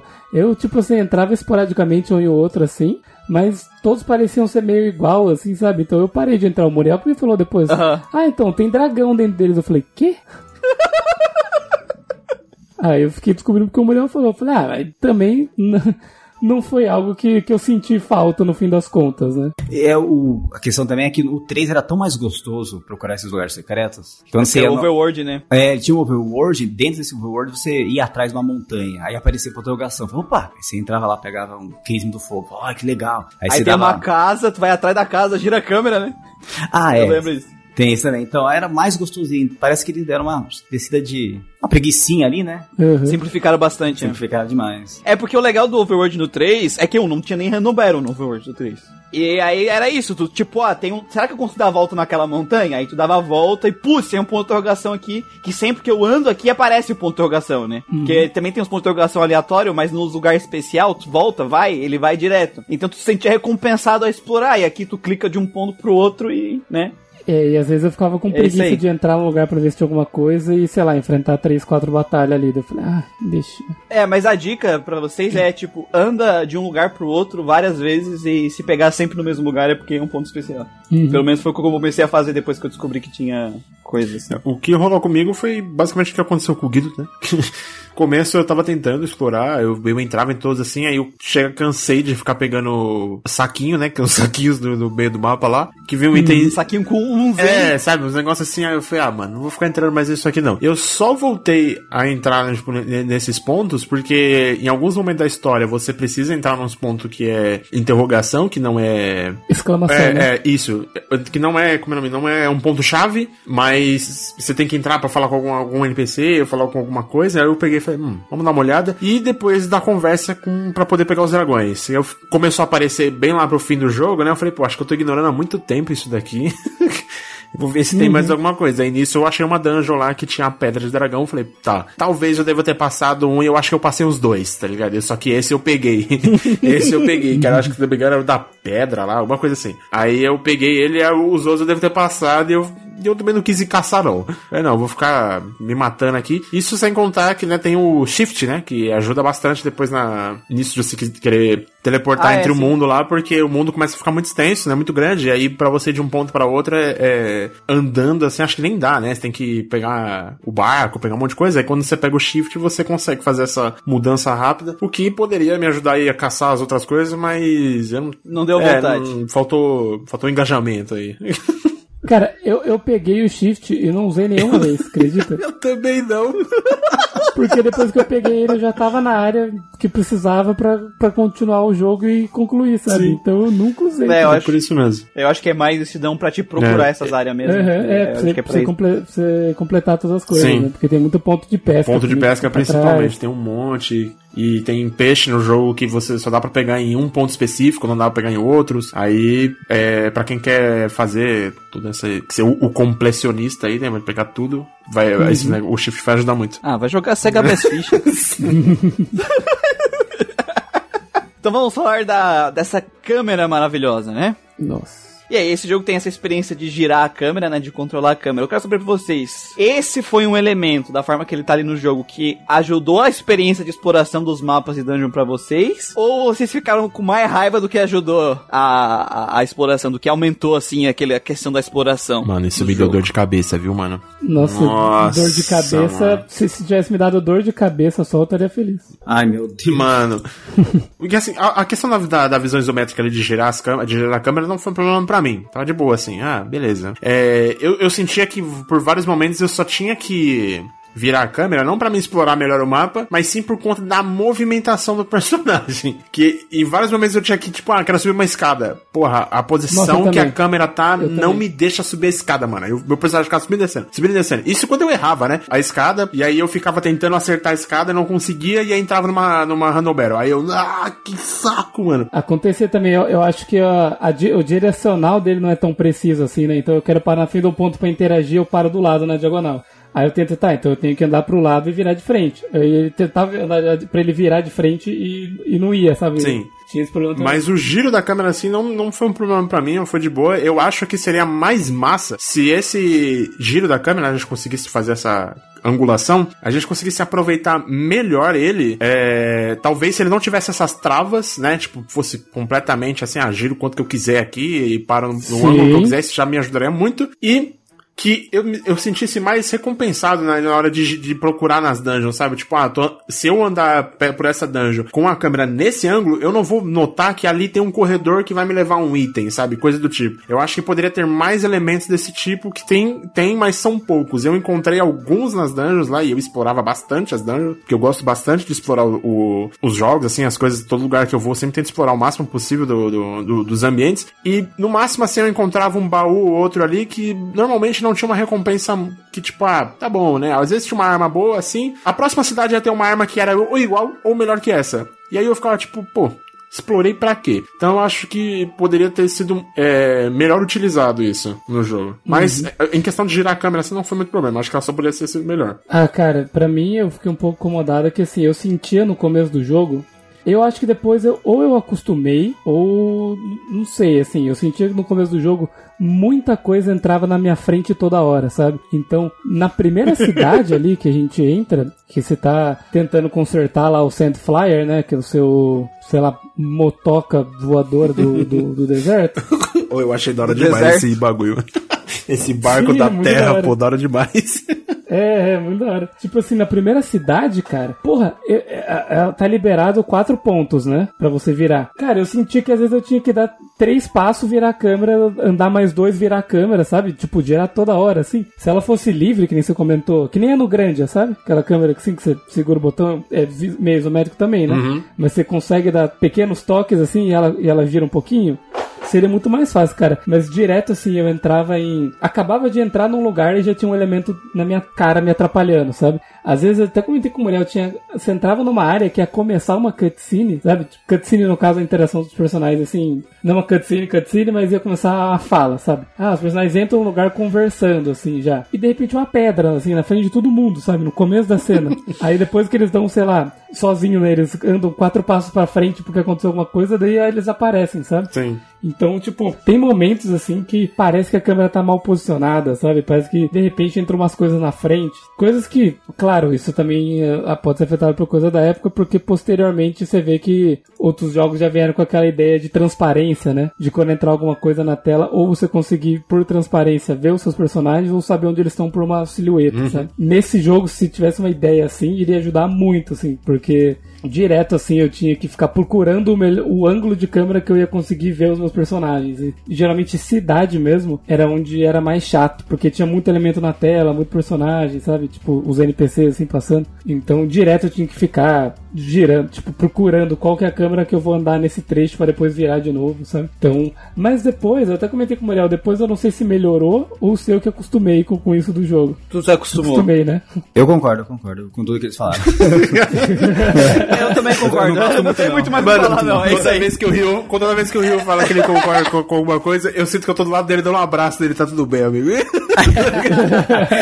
Não, é, eu também acho que ela bem, podia ser muito melhor aproveitada. Até porque, cara, vamos falar das dungeons agora, que tipo assim, eu gosto das dungeons. Elas não são muito grandes, nem muito complexas, mas eu gosto do trabalho, sabe, que eles tiveram de tentar fazer cada dungeon bem única e ter sempre alguma coisinha pra te fazer na dungeon, sempre sabe? alguma coisa pra você ativar, alguma É. mecânicazinha diferente. Isso, é sempre tu vai. Não é só, ah, é um labirinto que tem algumas saídas pra uns lados, cá, e aí tu vai pra aquela saída, tem um item, ah, pronto, descobri onde eu tenho que ir, só Ou um segue, corredor, né? né? É, ou, ou- Não, mas no corredor tudo isso. Não, é, é- são dungeons que elas foram feitas cada uma com a sua, sua estrutura pra ser bem únicas. Então, sempre que eu ia pra uma dungeon, eu tinha uma experiência nova. Nem todas as experiências foram boas, mas eu gosto muito quando o jogo ele realmente tenta deixar cada dungeon única Sim. sabe? Eu gosto da exploração de dungeon desse jogo, tá? Elas não estão pra mim entre as melhores e mais complexas, mas eu gostei de explorar cada dungeon desse jogo. E as minhas favoritas foram a dungeon que tem o Willow Wisp na tua cabeça, os fantasminha, Uhum. Uhum. que é a, Gosto. ele vai te avisando onde tu pode Sim. pisar, né? É, você vai, tá, tá- ele tá azul, aí você vê que ele Isso. vai esverdeando, ficando amarelo assim, e de repente vermelho. Isso é o próximo passo que você der, você vai cair. E só que é meio campo minado, né? Às vezes tu não sabe pra qual lado. Pra qual lado, exatamente? É, então ele é meio com campo minado, eu gostei bastante. E o da cobra, que tu tem que ir clicando nos lugares pra cobra ir mudando de posição. Nossa, essa da cobra e a de fogo foi a minha favorita, pô. A de fogo é por outro motivo, mas a da cobra eu curti muito. Eu curti também, cara. Eu acho que essas daí também realmente foram as que eu achei mais interessante. Ah, tu tem desde o começo, desde quando tu vai lá na, pegar as peças pro, pro teu barco voador do deserto. Uhum. Desde lá já tem alguma coisa. A, a dungeon já tem que ir lá É, é, alavanca pra descer o tem o negócio. timão do, é. do barco lá também. Isso. E aí às vezes tem item, então tu vai primeiro virar pra um lado pra te poder pegar o item e depois tu volta pra de lá. Então eu gostei bastante dessas dungeons nesse sentido, sabe? De eles, cada dungeon tentar ser criativo e fazer uma coisa diferente uma da outra, né? Diferenciar. No Às começo- vezes queriam difer- diferenciar com um minigame. Nossa, aí é foda. Aí, Aí era foda, mas, isso vai ficar pro final. Ai, minigame não! mas eu gostei. Assim, é, eu achei legal também, porque tem, por exemplo, a do Urshin, né? Você acaba de conhecer ele, e ele vai ser o seu guia porque ele consegue andar pelo Rex, né? Então, eles aproveitam isso do plot, né? Do, do- da parte do, do enredo, do, do plot, pra fazer uma mecânica de gameplay na dungeon, sabe? Então, você divide a party entre dois pro Urshin ir naquela parte que a gente não consegue ir e liberar uma coisa pra gente passar, sabe? Ter aquele lance dos pesos lá. Isso eu já achei bem legal, então eles conseguiram unir isso, né? da- de, de gameplay com, com, com coisas que, que tá sendo apresentado em enredo, eu achei muito legal isso também. A gente viu isso Essa dungeon, na verdade, também. Legal. algumas vezes disso no plot assim. E realmente, dos jogos dessa época, ele faz um trabalho acima da média, assim, que a gente vê. né? Concordo. Então eu- a parte das dungeons, assim, é um dos destaques que eu achei mais legal assim, da gameplay. Alguém quer falar mais alguma coisa? Não, eu também gosto bastante da parte. Fala não e continua falando. Não, não quero tem falar mais nada, coisa. mas continuarei a falar. Eu também gosto da forma que tá até escrito ali, né? Como a gente usa cada ação única do personagem. É pouco, é bem um- uma coisa tipo, ah, usar o Cray pra empurrar uma coisinha ali, o Rio pra cortar, e depois eles tiram isso, né? Mas o, é legal. O, o Urshin, eu acho que é o que eu. O Urshin e o Cray foram os que eu mais usei, né? Que o Urshin dá uma cabeçada. É, dá cabeçada. Tá cabeçada. Então, ele dá cabeçada em árvore, ele dá cabeçada em parede, que, que, é- que ela tá meio quebrada, É, assim, você vai dar uma sai cabeçada. Isso é engraçado. Um dos dragões tava numa parede quebrada, assim. Tava, cara, que absurdo isso. Mas tudo bem. é o pior dragão que tem, mas mesmo assim. né? E na primeira eu entreguei ele ainda. E, e a Nina serve pra compensar um pouco a câmera amaldiçoada, né? É. Você tá lá assim, caralho, e agora eu ia usar a Nina pra ela voar e eu ter uma visão mais de cima, assim, falava, ah, Você tá, dava beleza. cabeçada no teto, né? Tal. É, é, ela só balançava a cabecinha. Pô, mano, não dá não, velho. Quando não. não dá pra você subir. E tem alguma dungeon que você não gostou? Ah, dos cristais. É dos cristal, qual é dos cristal? Ah, é que ele fica barrando seu caminho, os cristais, aí você tem que ficar batendo neles, tipo um laser. Aí você vai. Ah, tá, é, é um... Ah, tá, tá, é o, é o puzzle é um dos puzzle, cristal, é, né? puzzle É. de, de, de laser, né? De laser. Aí Clássico, você- clássico pu- puzzle de laser com espelho, né? Clássico. Isso. Isso. Nossa, eu não lembro que dungeon é essa, pô. Tem, tem, tem mesmo, tem mesmo. Tem. Uma que eu fiquei meio. Uma que eu fiquei meio puto foi a do começo, que eu tinha que. Que era aquela das armadilhas armadilha, que você tinha que pôr uma maçã pro bicho e você tem que correr atrás dele, que ele vai deixando a pegada. Numa floresta, assim, que é, tem, tá cheio de armadilha. Depois daquela cidade das armadilhas lá. Eu sei que é o bicho que tem a trombinha lá, né? Isso. É, é. E já que tá falando de exploração, não é dungeon, mas é uma exploração. Pô, tem a- aquela réplica do deserto, né? Só que é no campo agora. Nossa, que você tem que correr a tem pé. que correr perto da Não, tu não tu vai com o bicho, É. velho. Não, É, mas vai com o depois bicho, quando você depois junta a sua pé. party, depois quando você tá com a party junto, não tem como pegar Aí o é bicho. Não é tão correndo. difícil como o do deserto, né? Aliás, difícil não, ridículo, né? Como o do deserto. Mas ainda assim, dá um trauminha quando você vê aquilo de novo, né? Ah, cara, mas eu- o, o problema que eu tenho mais é que o, a- o deserto tem todo um significado narrativo, né? Tem, e aqui é meio verdade. que só pra encontrar a mãe do cara mesmo. É. Só- Tadinho. é só tipo, a mãe do cara tá lá, vai lá procurar eu, tá? A mãe No dele que- deserto, no, no, no 3 o deserto é tipo, a- a- quando chega no boss, eu falo, tá vendo o deserto? Olha o que, que aconteceu. Tem um significado. Aqui é literalmente tipo, pô, nós temos que fazer um outro desse, né? Vamos botar a mãe do cara no meio do. do. A mãe do. O, o, o um rabo maior que a mãe dele, kaká. KKK. Mas o que eu acho trollada dessa, dessa, desse planalto é que tu pergunta pro cara, ele, ah, tu vai seguir pro leste, né? Uhum. E aí quando tu entra no mapa, qual é a tua primeira coisa que tu pensa? Ah, o leste fica pra direita. Né, Ele já deixa na sua cara já. Ele, é, a bússola já tá Sim, no sim, leste, já já tá. tá. de frente pro leste, né? Ah, É muita trollada, velho. Nossa, isso aí, pra quem não sabe, eu sou o Zoro, né, mano? Eu me perco em qualquer lugar. Isso aí foi um pesadelo pra mim, mano. Há primeiros momentos assim, aí eu fiquei tipo, não, pera aí. Vou seguir reto Ah. aqui. Aí apareceu alguma coisa no meu mapa lá, a pedra. A pedrona, né? aí eu falei, A ó, pedra. cheguei em algum lugar. Aí do nada eu peguei, continuei mas seguindo é- é- e saí numa shrine lá, né? Num, num templo. Se tu seguir ah, certinho o que o cara te diz, o cara lá te fala ah, o que tem que fazer, e tu olhar, usar a bússola, tu chega tranquilo no lugar. É, então, mais bobralzice depois mesmo. que chegou na Esse é o pedra. meu problema, Muriel, usar a bússola. No meu caso, assim, quando chegou na, na, na pedra, né, eu virei e vi que tinha uns pássaros ali. Os pássaros começaram a ir pra aquele Isso, lado. Eu é falei, ah, verdade. vou seguir. Falei, vou É seguir isso, esse aí segue os pássaro aí, pássaros. velho. verdade, os pássaros guia, é verdade, é verdade. Evolução de personagens.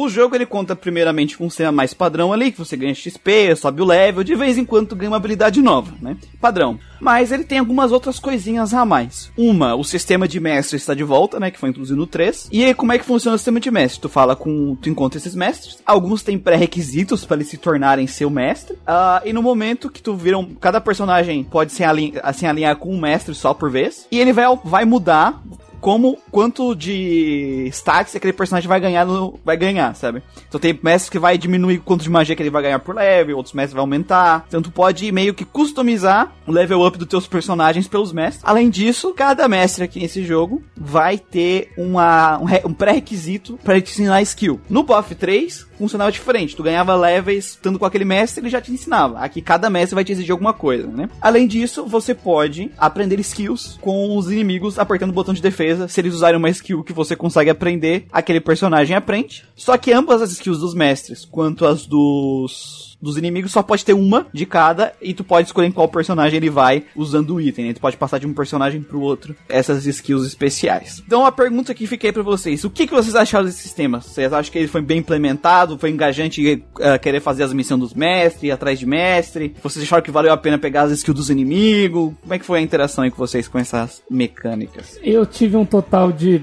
dois mestres no jogo e eu. E eu roubei um total de três skills no jogo. E é isso. Acho que quatro, desculpa, bom. quatro. Perdão, uma foi sem querer. Cara, E foi isso. Eu peguei Double Blow, Fire, mais uma lá e um abração. É isso. É isso. Essa é a tua experiência. Essa é a minha experiência, é, pra, pra, pra- eu vou ser o pior ainda que o Guido que eu, eu tive um mestre no jogo. Eu tive um mestre no jogo que, se eu não me engano, ainda foi o primeiro, que é aquele cachorrão lá. Eu acho que foi ele, não lembro. que, eu, que eu, eu, não, eu não sei se eu fiz é o requisito dele direito lá, mas se eu não me engano, ele aumentava o. É só tu falar é, com ele. Aí eu.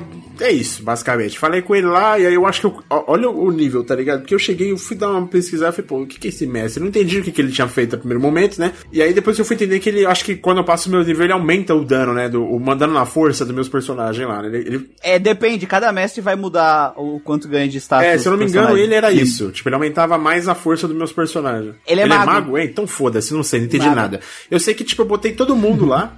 E eu vi que não tava mudando aí nada, né? todo mundo. e, não tava. E, e, tipo assim, ficou por isso mesmo. Eu fiquei, Todo mundo! eu botei todo mundo. E aí eu fiquei tipo, vamos todo mundo nesse mestre aqui, porque ele, ele foi o primeiro que apareceu pra mim, ele falou que ele ia me ensinar alguma coisa, eu falei, porra, eu vou botar em todos os meus personagens. Eu fiz a mesma coisa. Ponto, tá ligado? Ponto. Cara, tá, eu, eu, eu, eu, aí, antes da gente falar, eu, eu falar, tá, o que, por que vocês, tipo, tocaram o foda-se? Então, tocaram aí eu toquei o foda-se porque eu botei os personagens lá pro- pra ser, pra ser discípulo dele. Eu. Tu chegou a voltar pra falar com ele? Não, segui, segui rumo, segui rumo aí. Eu, eu, eu Mano, também. meti marcha no, no jogo lá e eu não vi que não tava mudando absolutamente nada, tá ligado? Na gameplay, não ganhei nada. Eu fiquei tipo, ah, caguei, tá ligado? Eu devo ter que fazer alguma coisa lá pra, tipo, mudar isso, mas não faz diferença. E a questão de pegar as skills do, do- dos monstros também, inimigo. de inimigo, eu comentei com, com, com o Muriel que, que pra mim, a primeiro momento, eu não sabia que, tipo assim, tinha skill que você aprendia e tinha skill que não aprendia. Então, pra mim, tinha chance de você pegar, porque algumas eu aprendi, algumas não. Então, no primeiro momento, eu falei, pô, tem acho que chance de pegar isso aqui. E aí, por conta disso, eu falei, porra, se depende de chance, eu já perdi. tá? Eu não vou ficar tentando pegar as skills aqui. E só com a skill base dos personagens, eu tava atropelando o jogo. Então, isso acho que foi o maior problema de eu não ir caçar as skills dos monstros e entender como funciona o sistema dos mestres foi porque o, o jogo ele, era, ele tava muito fácil pra mim e eu nem tava grindando, né? Eu nem tava grindando pelos mapas e tal. Então eu já tava atropelando todo mundo. Falei, pô, não vou usar dessas mecânicas que o jogo tá me dando aqui, sendo que não vai fazer diferença pra mim. E eu fui sentir que foi fazer diferença no fim do game.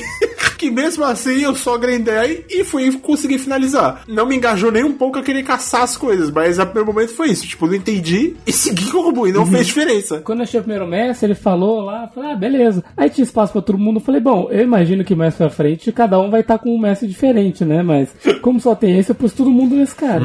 Aí depois na, na cidade do Cray tinha a, a mestra que era. que foi a mestra do Khan, né? Isso. Que daí eu peguei ela como mestre também. Aí pra alguns personagens eu coloquei ela e pra outros eu deixei o outro. Mas tu, isso, tu, assim. viu- tu, tu- tu escolheu por causa da- das mudanças de status ou tu não percebeu que mudava os Não, eu percebi que mudava. Eu falei, ah, esse personagem aqui eu vou mudar esse, depois quando eu achar outro eu coloco pros char, assim, só que eu não cacei eles. Eu falei, ah, se aparecer um, eu vejo o que ele dá e troco, sabe? Sei lá, apareceu um outro mestre que eu fui falar com ele, ah, você precisa ter 3 mil níveis de pescaria. Eu falei, ah, tá bom, vou sim, pode deixar.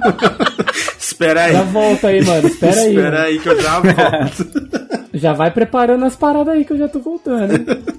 E foi embora, foda-se, sabe? E segui viagem, mano. E também senti a mesma coisa, assim, ah, não, não tá fazendo tanta diferença assim, vou, vou tocando o barco aqui. É uma skill que eu peguei dos bichos lá, o Double Blow. Eu achei ela boa, sabe? Porque, ah, você gasta um pouquinho aqui bate duas vezes. Usei ela o jogo e me serviu bem, sabe? E o fogo também, eu usava o fogo com o Ryu pra fazer combo, sem precisar transformar. E pra mim foi o suficiente por uma boa parte, assim. Até depois chegar a Ursula com magia de fogo mais forte, daí eu usava ela pra alguns combos, né? Se ela tivesse na back row, eu usava o Ryu. Então meio que não tive tantos problemas assim também. Rapaz, primeira vez que eu joguei, eu também caguei pros mestres. Assim, confesso. Eu não entendi direito. Eu entendi o que que ele fazia, mas eu não, não queria voltar tudo, pra pegar tudo. E quando você aprende a magia Switch, até você voltar, falar, ah, quer saber? Só que, ao mesmo tempo, ele é o melhor sistema pra quem quer rejogar o jogo várias vezes. Que é como seria o meu caso, né? Porque aí você consegue fazer umas builds diferenciadas dos personagens. Tem até esse esquema de você realmente deixar o Rio morto, alguns personagens mortos. No 3 isso era melhor, tá? No 3 dá pra você transformar o Peco num tanque, o cara fica imorrível. E nesse também é legal por causa dos sistemas de aprender skill. Só que o problema das skills é que sofre de, de um mal da época também. Que apesar de você aprender 50 skills, tem uma que é melhor que todas e você vai spamar ela pro resto do jogo, cara. Então ele meio que perde, esse, ele te oferece o maior potencial do jogo de você criar um dinamismo para suas playthroughs sequenciais, só que daí ele te apresenta o Shadow Walk, que é um ataque da crítico. E você vai colocar pro Ryu, vai transformar em dragão, vai dar Shadow acabou. Vai matar todo mundo em, mínimo- em mínimos ataques. Então eu acho muito legal, só que ao mesmo tempo ele se dá um próprio tiro no pé, né? Não vai servir de nada. E tem alguns mestres que são deliberadamente pior do que os outros. Eles são piores, então não tem porque você seguir. Um tem exemplo, tem, se eu não me engano, tá no 4, eu acho que tem o Ladon, que é o dragão deus lá do 1 e do 2, né? Ele, o acréscimo de HP e MP dele é horrível, que ele tira menos 5 e aumenta mais 1 em tudo. Tudo. Só que eu acho que depois do level 40 ou 50, não aumenta mais o HP, o AP direito. Então faz sentido colocar ele. Mas não precisa chegar no level 40 50 do jogo. Então por que, Uhum. que você vai? Tipo, a intenção é legal, mas não tem Uhum. porquê. É mais pra você tirar uma. Se quiser fazer uns experimentos, se quiser fazer umas speedrun louca aí. Mas é. Acaba sendo mal aproveitado para o jogador comum. Eu acredito, assim, o problema maior desse sistema é que ele se acaba se tornando uma mecânica acessório, sabe? Tu usa pra bonito. Hum, Não é necessário pra você. É, é, tu não usa porque, nossa, com isso agora eu vou, eu vou ter mais ferramentas estratégicas para vencer esses bosses, tá ligado? Inclusive tem muito boss que se tu ficar batendo físico e curando, tu vence. Nossa, eu fiz um monte. Muito boss eu matei só assim, só na porrada. Quase que no alto. né? Quase que. Teve que boss que eu matei pera. no alto, mano. Botei o alto lá e eu atropelei o boss. Eu fiquei, ah, então tá bom. Porque já adiantando aqui, porque o problema desse, dessa questão aqui, eu, desses 4 anos de Grandcast, eu acho que eu joguei em torno de uns é, 50, 60 RPG. Hum. Contando os, do- os que a gente falou aqui e os por fora, né? E, cara, esse foi o segundo jogo mais fácil que eu joguei de RPG nesses 4 anos. Ele só perde pro Rhapsody, a Musical Adventure, porque o Rhapsody se vem sozinho. Mano, o episódio é bizarro. O seu É healer, bizarro. seu healer mata os inimigos em um hit. É. No normal, É, sim. na No normal. normal. Perde também pra Dark Souls. Perde pra Dark Souls. Foi mal, não pude, eu não podia deixar essa Darkest passar, velho. Foi mal. né? É Darkest Darkest Dungeon Dungeon, também. né? Muito fácil, Darkest Dungeon. E aí o que acontece? Tu tem esse sistema de mestre que é massa. Putz, eu posso fazer build pros personagens, que no 3 também dá pra fazer. Isso é muito massa. Tu pode, através do sistema de mestres, tu ter uma customização. Pô, massa pra caralho. E aí cada mestre vai dizer, ó, pra mim, pra ti aprender minha skill, tu precisa fazer um combo de X hits. Que é o sistema de combo que a gente vai explicar mais pra, pra frente ali no sistema de batalha. Pô, da hora, né? Aí te engaja a querer fazer o combo. Só que uma hora enche o saco, porque tu tá botando um esforço no jogo pra uma coisa que não vai agregar na tua estratégia de combate. É literalmente pra bonito. Eu, pessoalmente, eu gosto quando eu faço uma coisa e isso me recompensa porque eu consigo pensar estrategicamente nos combates. Mas é impossível pensar estrategicamente no combate quando o inimigo não consegue te causar dano. A mecânica de mestre é, nesse jogo, ela é muito massa. Aprender skill e tudo mais, é tudo muito massa. Só que é acaba que é a dificuldade do jogo, o design de inimigos, né? Os inimigos são tão Muito simplório. patéticos Caralho. e a maioria dos boss são patéticos a um ponto que, mano, foi um dos poucos jogos que eu,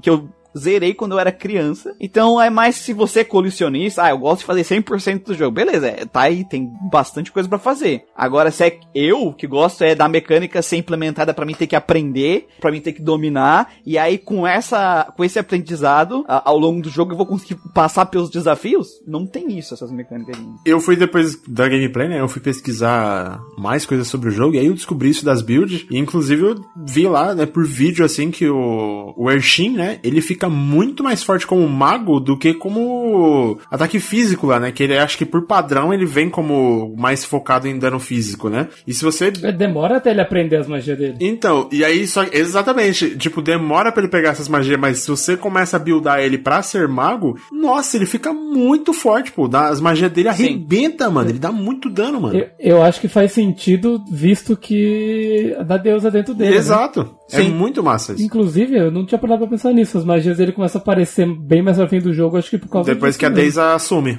E aí. Assume, é. E aí é muito louco, porque eu fa- falei, caramba, mano, se tipo. Porque ele, ele vem por padrão, basicamente um- uma máquina que dá murro, né? E aí depois ele É. começa a aprender umas magias, e aí, como eu não, não fiz nada disso, meu Enchin ficou físico, e aí ele tinha pouca magia. Eu ficava, caramba, mas as magias dele já bate mais do que, tipo, a, a Nina no meu, na minha party, que tinha bastante sabedoria lá, né? Tem magia dele que dá mais dano do que as dela, e ela tem muito mais status do que ele pra esse tipo de coisa, só que ele tem muita pouca, muita pouca AP, né? Muita pouca mana, lá. Mana, Então, né? tipo, É. usava duas skills, acabou. E eu fiquei pensando nisso, falei, caramba, que, que merda, né? Aí depois eu fui descobrir isso, que eu vi, tipo, até um, um cara jogando, e ele com o Ershin mago assim. Nossa, o Ershin dele com 250 de mano destruindo, tá ligado? E aí eu fiquei, porra, que foda. E aí cai nesse problema de novo, né? De que, caramba, se o jogo foi fácil sem eu ter aproveitado de todos os conteúdos, o cara lá no, no vídeo, né, ele tava atropelando o jogo com o Ershin lá, sabe? Então, tipo, eu tava resolvendo os conflitos sem muito, muita dificuldade, esse tipo de coisa ia fazer o, o desafio do jogo, que já não é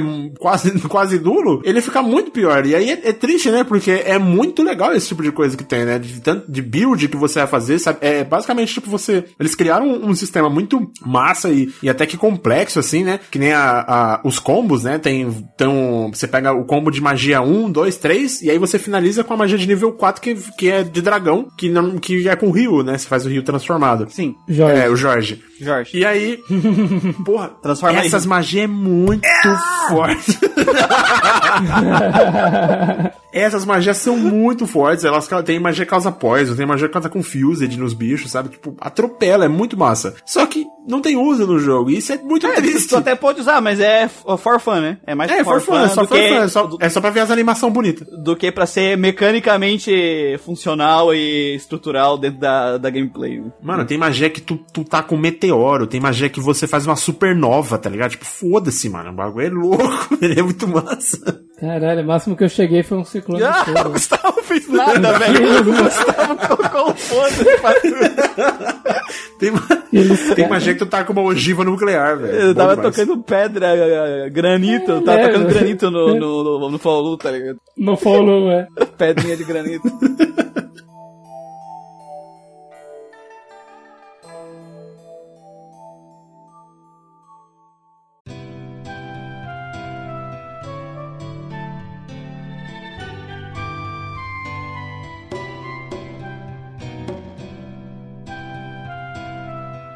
Antes de a gente entrar na- no combate, a gente tem que falar de outro elemento muito importante desse jogo.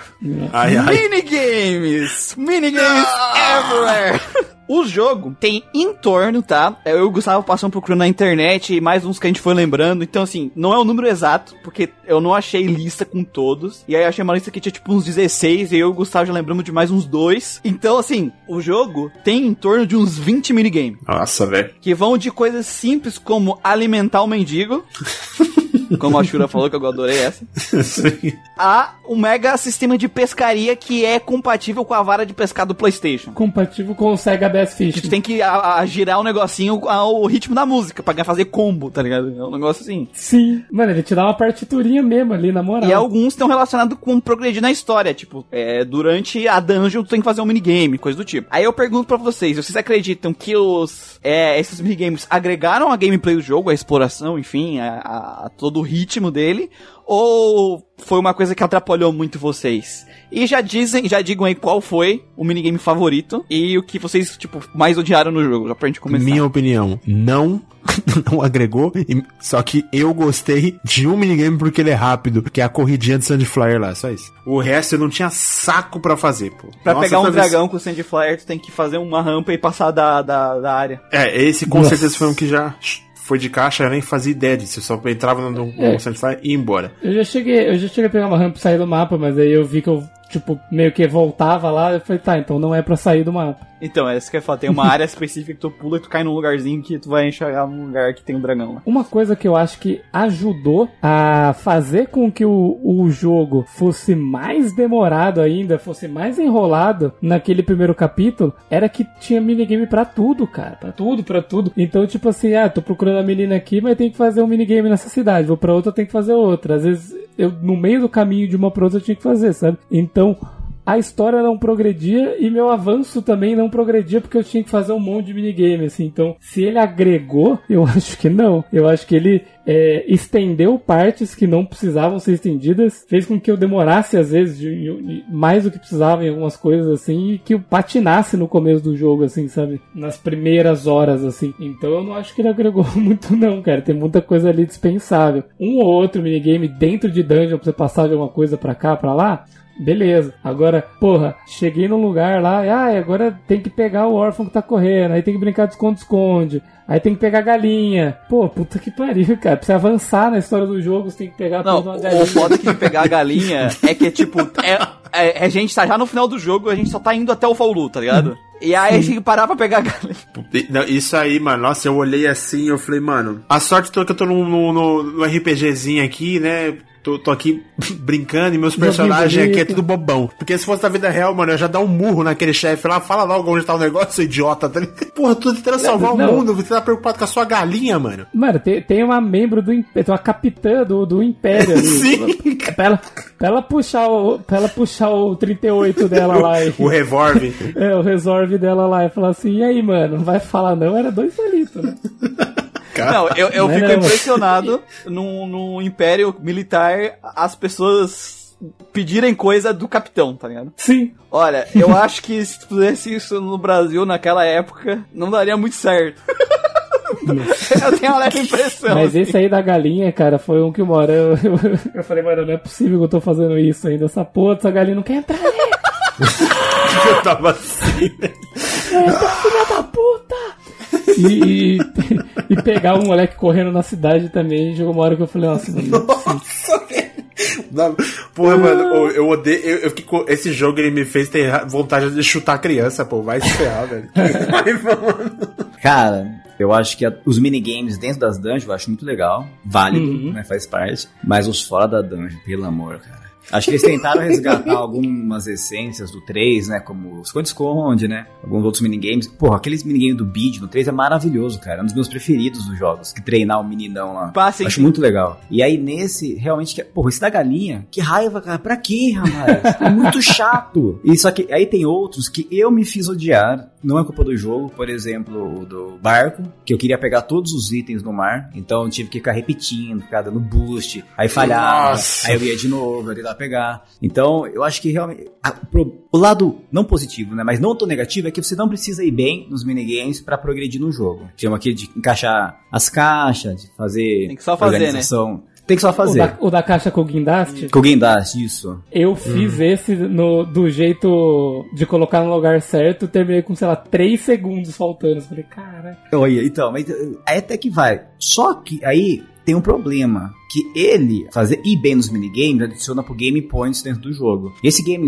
Points evolui a transformação de dragão. E porra, atrelar um sistema de gameplay que tá bom, não é obrigatório. Mas pra esses minigames me deixou muito frustrado. Nossa, pra ter o dragão queria- ficar forte, você tem que pegar mais galinha. É, Você tem que pegar mais É, galinha, você tem é. que ser mais Mas- rápido. Ainda bem que, que, que o Rio tá aqui pra me explicar o pra que que serve essa porra de Game Points, cara.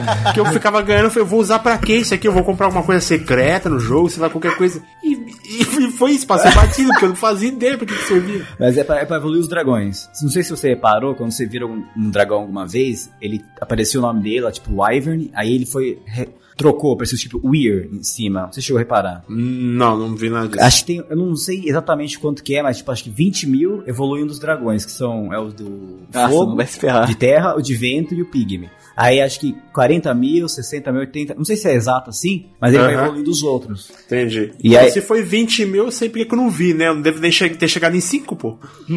Caralho. E aí é. Mas é um, é um sistema estranho, porque realmente eu acho que não fala nem naquela menininha tutorial que explica tudo. É. Eu acho a que do não fantoche, né? Eu acho que ela fala, mas ela deixa muito subentendido. Deve estar no Só manual do jogo. Deve estar no manual do jogo. Provavelmente. Mas, falando em minigame preferido, cara, eu adoro as fadas. É, eu, eu, cara, eu Ah, sempre é, caguei pra fadas em todos os. É o que eu, é que eu gosto, não Eu fadas, eu gosto de qualquer jogo que tem Fazer cidadezinha. desenvolvimento, fazer cidade. Ah, tipo Dark Cloud, Suicoden. Ah, eu adoro, cara. Esse aí é meu, meu fraco. Cara, eu não sei. tal- talvez meu, de, de minigame assim, sem ser puzzle, porque tem uns que são um puzzle, né? Sei lá. Que eu gostei. eh, Tem o da não sei, Nina lu- lá. O da Lá- Nina de lutar, de lutar no mastro, né? Isso, isso. Hum, é Esse verdade. daí é Esse, esse aí eu achei divertidinho, eu gostei disso aí. É, que você tem que pular o cara batendo a cabeça e empurrar ele. Sim, sim. Eu acho que isso aí deve ser meu favorito. É, eu diria. eu- é, tá bom, tá bom, tá bom. O Guido me lembrou de um aí, tá bom. Não odiei todos, eu gostei desse daí. Eu, eu vou ceder isso, tá ligado? Eu vou ceder. Ah, não, mas é no, overkill. no é mangá ele overkill. tem que ficar pegando galinha também? Não sei, não sei. Mas, cara, o problema que eu vejo com esse minigame é que a ideia de um minigame nesse sentido eu até entendo. É eu querer mostrar pro jogador o controle de algo que aquele personagem tá fazendo. Em vez de eu simplesmente dizer, ah, ele fez isso, ou. ah, Eles saíram correndo. ou só ter, pro jogo não ser só dungeon, não sei o que, sabe? Pra ele ter, pra você ter esse sentido da roleplay de você tá fazendo algo que aquele personagem deveria fazer e aí tu transforma isso no minigame. Então, beleza. Só que um, eles exageraram pra caramba. 2, tem muito minigame que tu fica, mano, nunca alguém ia fazer um negócio desse. Tipo, minigame de alimentar o cara. Nossa, isso é muito E é muito besta velho. esse minigame. Ele é, É, muito estúpido. besta, pô. Ele é muito estúpido. Você dá um. É só você dar uma comida e depois uma bebida. Uma comida e depois uma bebida e acabou. É, tipo, por quê? Ah, que ódio, cara. Porque assim, por exemplo, a- o minigame lá que tu usa pra pegar as peças de, de, do cemitério lá de, de nave. Ah, que você tem que pagar. é, ainda, tem que né? pagar. Ah, tem que pagar pro cachorro lá. Cara, aquilo ali ok, sabe? Faz parte do, da roleplay, tu tem um desse, outro ali, beleza. Mas, cara, tudo, tudo, tudo. E o jogo não sabe, A caldeira, né? não sabe onde colocar os minigames. Porque ele quer botar minigame em toda a cidade, toda hora, o tempo inteiro. Toda a cidade parece que eles botaram lá na, na- no design de- do jogo. Tem que ter cinco minigames. É, então, em vez de agregar e dar esse controle pro jogador de algo que ele não, não teria, não, ele te irrita. Realmente precisava pegar a galinha naquele momento do jogo. Será que esse é o momento de botar um minigame de pegar a galinha? O, o jogo tá com clima de pegar galinha? Cara, não Tem dá, algum velho. momento, tem daí- algum jogo que ele tá com o momento de pegar galinha, algum RPG que ele vai ter um momento de pegar galinha? Pô, mano, tem um cara querendo acabar com o mundo, pô. Vou ter que pegar galinha, pô. É muita tiração. Tem no Fable, né? Só que daí você pega a galinha com o pé. Chicken Chaser. Chicken Chaser. Parecia que eles estavam querendo estender ó, o tempo do jogo, sabe? Tipo, você sabe aquele jogo de NES que faz você fazer uns negócios, tipo, demorado à, À toa, toa, assim? Só pra estender o, o tempo de jogo? Parecia a mesma coisa aqui, velho. O minigame que eu mais joguei foi o de pescaria, que eu gosto. Eu chegava num lugar, pescava uns 3, 4, 5 peixes pra dar uma relaxada, assim, com aquela musiquinha que é legal, né? E seguir em frente, sabe? Eu não, eu não fiquei muito viciado em fazer isso, só que tem um monte de coisa que tá ah, bloqueado nesse minigame de pescaria. Item que tu ganha trocando por peixe, sabe? Uns itens muito roubados, umas espadas roubadonas trocando por peixe, sabe? Desses itens bloqueados, tem uma pistola da Úrsula lá que, mano, ela. Nossa, ela é muito forte, pô. Ela bate nos três bichos de uma vez e dá uma cacetada, mano. É muito forte. Acho que ela tem 130 de dano lá, de força. Caramba. Um negócio assim, é muito forte. Porque assim, ela é uma das melhores. Vamos lá, ela é uma das melhores pescarias que tem nos RPGs É, aí. ela é bem, é bem legal mesmo. Eu gosto. Não, os caras mandaram bem, assim. Se fosse só esse, tipo, minigame, tipo, ah, uns 3, 4 aí no- durante o jogo, ou sei lá, até, os- os- se fosse só os de dungeon e a pescaria, eu acho que eu teria feito mais pescaria. É. Eu tava com muito saco cheio de pescaria, então eu acabei nem fazendo, sabe? Direito, assim. Tá com muito saco de minigame, né? É, é, quero trazer mais uma coisinha aqui que me veio à mente agora, que é assim, pessoas. Todo mundo que tá desenvolvendo um jogo que tá ouvindo a gente agora nesse momento, por favor, quer pôr minigame no seu jogo? Coloca, mas não coloca batalha aleatória junto com o seu minigame, caralho. Nossa, puta que pariu, mano. Você desbloqueou um negócio na minha cabeça que eu tinha esquecido, mano. Isso ia passar batido. Eu acho que eu esqueci também. Eu também não lembrava, não. Nossa, isso, mano, eu, isso foi a coisa que mais me deu dor de cabeça no jogo, pô. Porque eu queria prosseguir pra acabar logo a tortura, que é o minigame, e eu não podia, porque ficava toda vez entrando na porcaria de, um, de uma batalha, mano. Que nem quando você correr lá atrás do bandido lá, aí vem Nossa. aqueles ratos do- do- dos infernos pra me perturbar. Aí volta da. Aí às vezes eu tô fazendo algum minigame, tipo, entra em combate e tal. Daí volta, eu não lembro pra que lado eu tava indo, porque eu tenho que que Sim, mano, cá. que raiva, velho. Caralho, velho.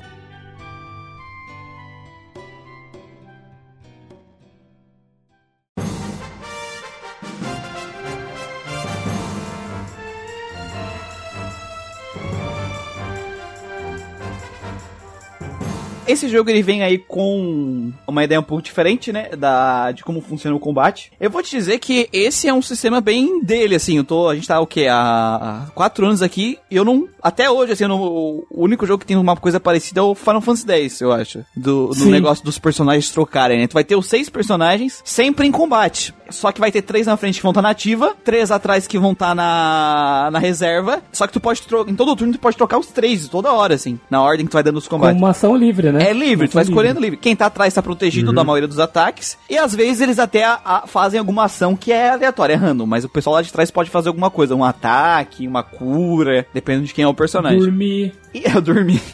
E além disso, os personagens que estão na, lá atrás, eles recuperam AP, que é a mana do jogo aqui, né, que é o MP do jogo aqui, é o AP. Só que esse AP que eles recuperam, ele só, só dura no combate. Depois que acaba o combate, eles Isso, perdem. é tem- é temporário. É temporário. Mas é aquele negócio, pode botar um personagem pra frente e soltar as magias e depois botar ele pra trás. Então tem toda essa interação. E a outra coisa diferencial desse jogo é os combos. Quando você usa magias e as skills em ordens, elas vão se tornar um combo, podendo uma magia ficando mais forte, dependendo do do- das magias que você foi usando, ou elas se unirem em uma magia nova, de vários níveis diferentes. Uhum. E alguns inimigos do jogo, eles têm algumas interações contigo, né? Se tu usa é, certos ataques, eles podem se transformar, e dependendo do dano que tu dá neles, eles podem perder um pedaço da armadura deles, ou, um peda ou uma arma diminuindo o ataque deles. Tem alguns que eles vêm com uma proteção, Isso. né? Que tipo, ah, você vai bater bem menos, ele te dá até um alerta, né? Tem uma estrelinha do lado do nome. E daí, dependendo como você age, né? Uhum. Dependendo das suas ações, você consegue quebrar essa proteção ou deixar ele vulnerável durante algum tempo pra você dar ataques efetivos.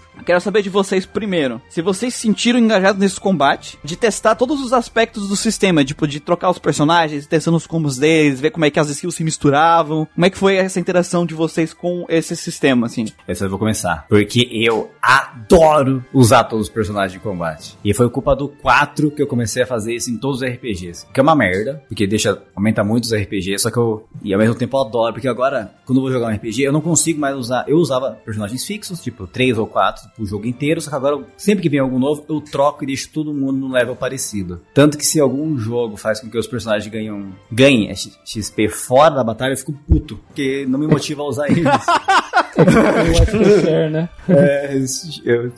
Eu acho muito legal. Porque é bom poder usar todo mundo. Esse sistema de AP, esse sistema dele ficar de fora, dar um suporte. Então deixa, torna a relevância do combate daquela personagem muito bom. E ficar combinando. Com, mas, cara, o combo é muito legal também. Uma merda que não, não é sempre que dá certo. Então, às vezes você acaba perdendo um turno, porque você vai usar um combo pra acertar todos os inimigos. Aí não triggera o combo e você ataca só um cara e leva porrada dos outros, né? Uhum. Isso é bem legal pra caramba. Só que daí entra naquela questão que eu falei das skills e dos mestres e tudo lá atrás. Por mais que é legal você poder usar todos, você nunca vai tirar o Ryu, porque ele é muito forte. A não ser que acabe o AP dele, o Central Farm Dragão, então, querendo ou não, um Uhum. lugar vai estar sempre ocupado. E, dependendo da forma que, ou se você construir os personagens, ou deixar de construir, né, no caso de não pegar nenhum mestre, você não vai usar alguns personagens, você vai usar os mesmos. Então, legal, tem a possibilidade, mas você vai usufruir dela? Talvez não. E magia em Breath of Fire sempre foi uma coisa um pouco controversa. Muita, tem muitas ressalvas. Porque magia de cura sempre é bom. Porque magia de dano, ela tem um dano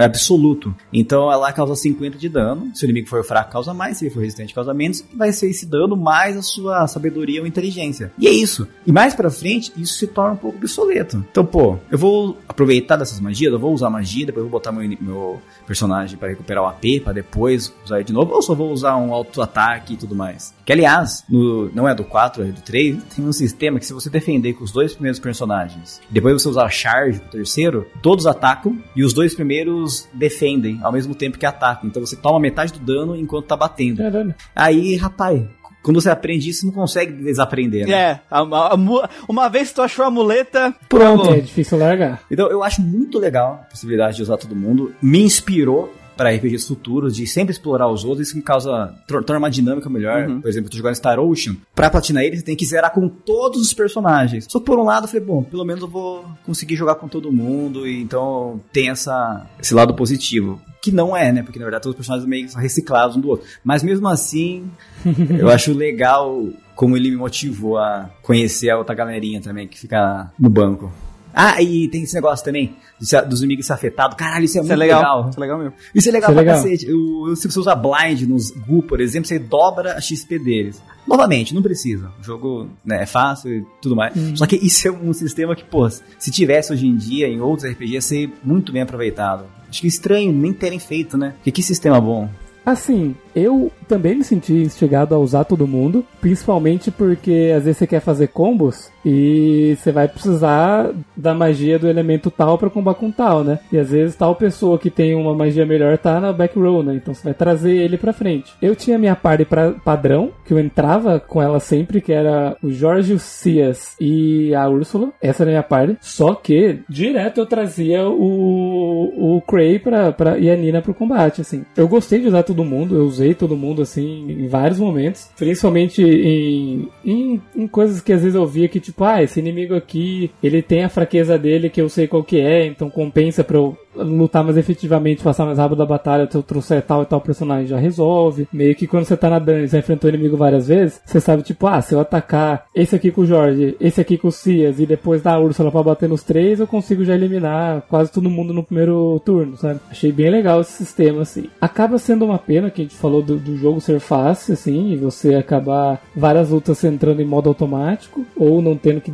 que pensar tanto em estratégia ou não usar tantos os recursos que o jogo te dá. Mas é um combate que é legal, é uma ideia interessante aí. Claro que tem, isso a gente vai falar mais pra frente, mas que tem a recompensa visual do combate, Nossa, né? sim. Que puta que pariu, você vê os, a fluidez dos movimentos é muito massa, sabe? O cachorro, assim, dá um prazer enorme ver ele. Esse jogo é muito bonito, Dá velho. um prazer Mas, ah, ver o cachorro bater. Ver o cachorro Lamber as bolas. Lamber as bolas. Acho que a coisa que eu mais gostei de questão combate é isso de você interagir com os inimigos e deixar ele mais fortes e tal. Eu achei isso muito massa quando eu vi a primeira vez, acho que foi naquele tronco lá, que tu taca fogo nele ele fica bufadaço. E aí depois eu fui. E aí tem outros monstros que você faz isso, né? Inclusive dá pra quebrar o jogo nisso daí. E aí eu fiquei tipo, nossa, que tem um, um inimigo lá que você encontra na, numa dungeon que ele é tipo um robô. E se tu taca magia de, elétrica nele, ele muda de forma e a XP dele vai dobrando, dobrando, dobrando. E aí você consegue, tipo, atingir uma XP muito absurda nele. Que você não vai conseguir em lugar algum no jogo, nem no, no endgame do jogo, né? No final, na dungeon final, os monstros não te dão nem perto da XP que eles podem dar. E aí você basicamente quebra o jogo ali, né? Você pode quebrar o jogo facilmente ali, né? Dá pra você upar muitos níveis ali. Aí, obviamente, eu falei, pô, eu não vou nem usar isso aqui, porque eu já tô atropelando o jogo aqui na- pela dificuldade, eu não vou fazer isso, não, aí não vou ter desafio mesmo. Você vai chegar no Fallu e vai dar espadada na cara dele até né? Não, pô, eu vou bater no falou com soco, pô. no alto. no né? alto. Vai desequipar todos os equipamentos, todo mundo lá no Aurobero e, e sair, né? Deixar lá o jogo. Mas é muito massa isso, você ter toda a party no jogo. Nossa, como eu fico feliz com isso, pô. Isso é muito legal, porque é uma coisa que deixa muito frustrado em RPG. É ele me dar uma gama de personagens legais pra mim utilizar. E eu ter que ficar escolhendo qual que eu vou usar no momento ali. E muitas vezes esses personagens ficam de fora. Né? E, e diferente do, do Ryu, eu acabo. Os personagens que eu não vou usando, eu acabo deixando eles de lado, porque eu não tô tendo muita oportunidade, aí eu vou ter que ficar upando eles. Aí eu fico com Preguiça. Tipo, pô, pô, É que sinto assim- muito amigão, tá ligado? Você vai ficar aí, velho. O foda, o foda é assim, os personagens andam todos juntos e você muda a parte pelo menu, beleza. Só que naquela época era costume você tipo ter um ponto específico pra você trocar de O personagem. Boss 3 é assim, tu tem que voltar lá no, no Casa do Inferno pra trocar os personagens. Tem que voltar na casinha? Então, é, cara, isso é um negócio que, tipo, às vezes você tá andando com o personagem e fala, nossa, eu queria usar aquele outro, que, pô, mas eu tenho que ir até um save point, ir até um lugar específico pra trocar, pra daí usar um pouquinho esse, pô, puta trampo, né? Foda-se, vamos seguindo então. aqui, sabe? Você ter os personagens no menu pra você trocar já é bom. Em combate, então, pô, te vai te incentivar muito a você É usar. muito massa. Então eu troquei de personagem o tempo inteiro, até porque acho que lá pro final do game, né, as dungeons começou a dar trabalho, né? No- na última dungeon lá eu tive trabalho pra superar os, os desafios, porque eu, eu acredito que eu tava até abaixo do nível principal, e como eu não peguei skill, não peguei nada, meus bonecos estavam meio merda. Meio merda comparado do, que- do que dá pra ficar, né? Se você usufruir de tudo. E aí eu tive bastante trabalho, então eu tive que fazer bastante essa troca pra reviver personagem, curar, ficar pensando no que eu ia fazer, às vezes usar um combo, às vezes, tipo, transformava o Ryu, que o Ryu transformado ele fica muito forte. A vida dele de personagem e de transformação é diferente. Sim, né? É diferente, Eu já sim. usei uma vez como proteção, sabe? Uma vez eu tava tipo, meio fudido assim. Aí eu falei, caralho, o Rio morrendo, é, uma pessoa sem mana aqui, não sei o que. Eu falei, mano, eu vou transformar ele, porque daí a vida dele vai de 500 pra 2000. E daí quando ele apanhar, não vai, não vai morrer tão fácil assim. Teve boss no o boss final do jogo lá, eu só no. O cachorro, acho, na verdade. Acho que foi o cachorro, o cachorro. Um dos cachorros lá, né? Eu Ah, tá. só não, não tomei game over ali porque eu transformei meu Ryu, porque a parede inteira foi pro saco. E aí ele ficou lá vivo, e aí, tipo, eu consegui, tipo, trazer os outros personagens. Então, porque ele, ele tem. Um dos dragões dele tem, tem magia até de reviver também, né? Então, você Sim. consegue fazer isso. E eu achei bem massa. Só que é né, como eu já vim falando no podcast inteiro, eu acho que se fosse melhor implementado, isso seria, tipo assim, incrível, porque é um sistema mu- muito bom, é que eu só não só sinto que o jogo acaba não aproveitando. Acho que quase grande parte das coisas nesse, nesse jogo se resume a isso, né? É uma coisa, é uma ideia legal, Uma boa ideia mal mal aproveitada. aproveitada. Pra mim, o sistema de combate em si tá bem, bem desenvolvido, bem criado. O problema desse jogo pra mim é o design de inimigos. Por quê? Por que, que eu falo isso, né? Eu repito aqui de novo. Pô, mas eles são mó bonitos. cara, tá. KKK. O, o design de combate dos inimigos. Porque assim, velho, esse sistema é um dos sistemas de combate que me, quando eu volto pro Play 1 pra jogar, me dá pena que ninguém pegou ele pra algo Que- assim pra fazer, sabe? Que- é, que trabalhar. fazer de É, novo, né? a mesma coisa que a gente falou lá no aquele que não deve ser nomeado. O sistema de combate é massa. Tinha pontos Uhum. de melhoria ali que eles precisavam equilibrar, mas o combate em si é massa. O sistema lá de controlar a, os teus pontos de ação, né? E aqui é a mesma coisa. Uhum. Porra, cara, quando eu vi a inter- não interação só, porque a gente fala muito, eu vejo sempre falarem muito do negócio de usar os ataques e combinar pra criar novos, né? Só que Uhum. as combinação de buff e cura, eu vejo muita pouca gente falar e é muito massa. Se tu usa um buff em área e depois uma cura em área, a cura em área dá um buff extra. Pô, isso é muito massa. E ao velho. contrário também funciona. Se tu dá uma cura em área e depois um buff em área, dá uma cura extra. Ou se tu usa a cura em área e dá um buff em um personagem, vai dar uma cura extra, sabe? entendeu? Múltiplas combinações de tu fazer buff e debuffs. Então, assim, se tu tivesse um design de inimigos, inimigos que trouxessem um desafio, pelo amor de Deus, gente, não tô falando que o jogo tem que ser um Darkest Dungeon. Você tivesse que pegar esse sistema e realmente pensar assim, putz, eu vou fazer isso e aquilo, porque ah, se esse inimigo usar essa skill, eu vou estar preparado, sabe? Criar uma estratégia mesmo contra aquele boss ou contra aquele grupo de inimigos usando essa tua party rotativa. Nossa, Pô, ia ser sensacional, porque o sistema já tá muito bem feito. O sistema já funciona, as skills já combinam. O problema é os inimigos, cara. Eles são muito, muito, muito fracos. Muito, muito fracos. E aí é aquilo, gente. O sistema é foda, é uma pena que morreu, né? Nunca mais vi algo assim. Eu- nessa completude, né? Porque o, o Final Fantasy X pode trocar, né? Os party member. Mas também é diferente lá, como funciona. uhum. Não tem sistema de combo e tal. Então, pra mim, é um sistema muito foda, que tá muito bem implementado, mas peca no- nos inimigos, sabe? Os inimigos serem realmente muito fracos e não serem a, a- o desafio. Então, pra mim, eu sinto que eu tenho um tabuleiro de xadrez eu tô jogando dama. Ou pior, eu estou jogando xadrez, eu tenho as peças de xadrez e meu aniversário é dama. Meu adversário é dama, tá ligado? Nesse sentido, meus adversários não são, não tem peça de xadrez, é só peão. Sabe? E- então, é, pra mim esse que é o problema. É um puta de um sistema massa. Só que o outro lado, o lado da, de não conseguir um- fazer um design de dificuldade, uma curva de dificuldade uh, interessante pra mim, acaba fazendo esse sistema ficar ali de acessório, de para bonito, né? Infelizmente.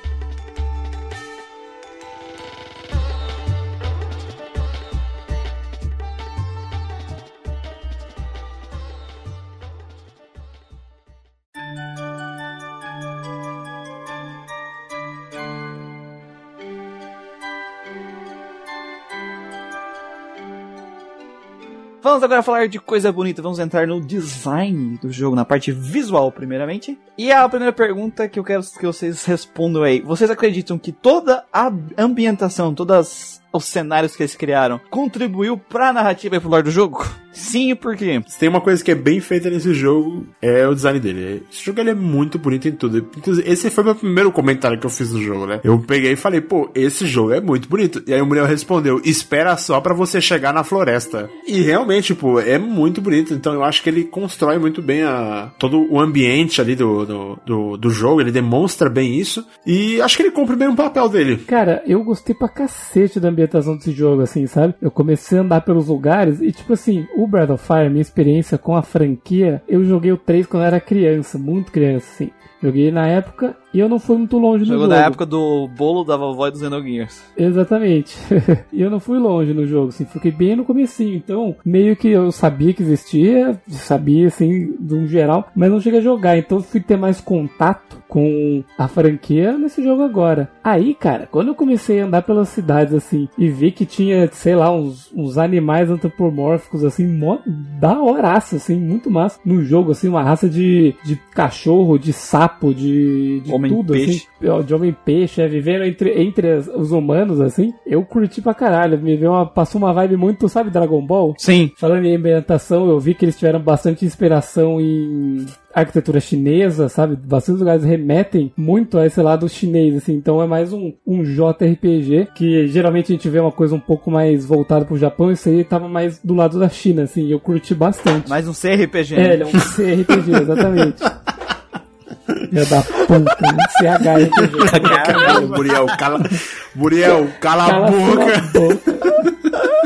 E eu curti bastante isso, cara. E eu fico. Por isso que eu fiquei me interessado ne- nesse mundo, assim, sabe? Porque, além de ter achado o jogo bonito, assim, eu achei os lugares por onde eu passei interessantes, assim. O jogo tentou dar meio que a cada um as sua, suas características, né?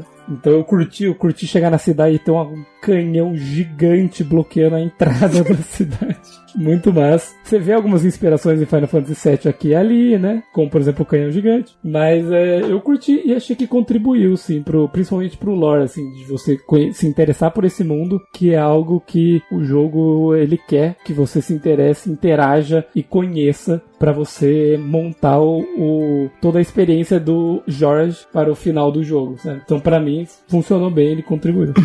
Jorge. Cara, eu acho o jogo lindíssimo. Realmente, ele é muito bonito.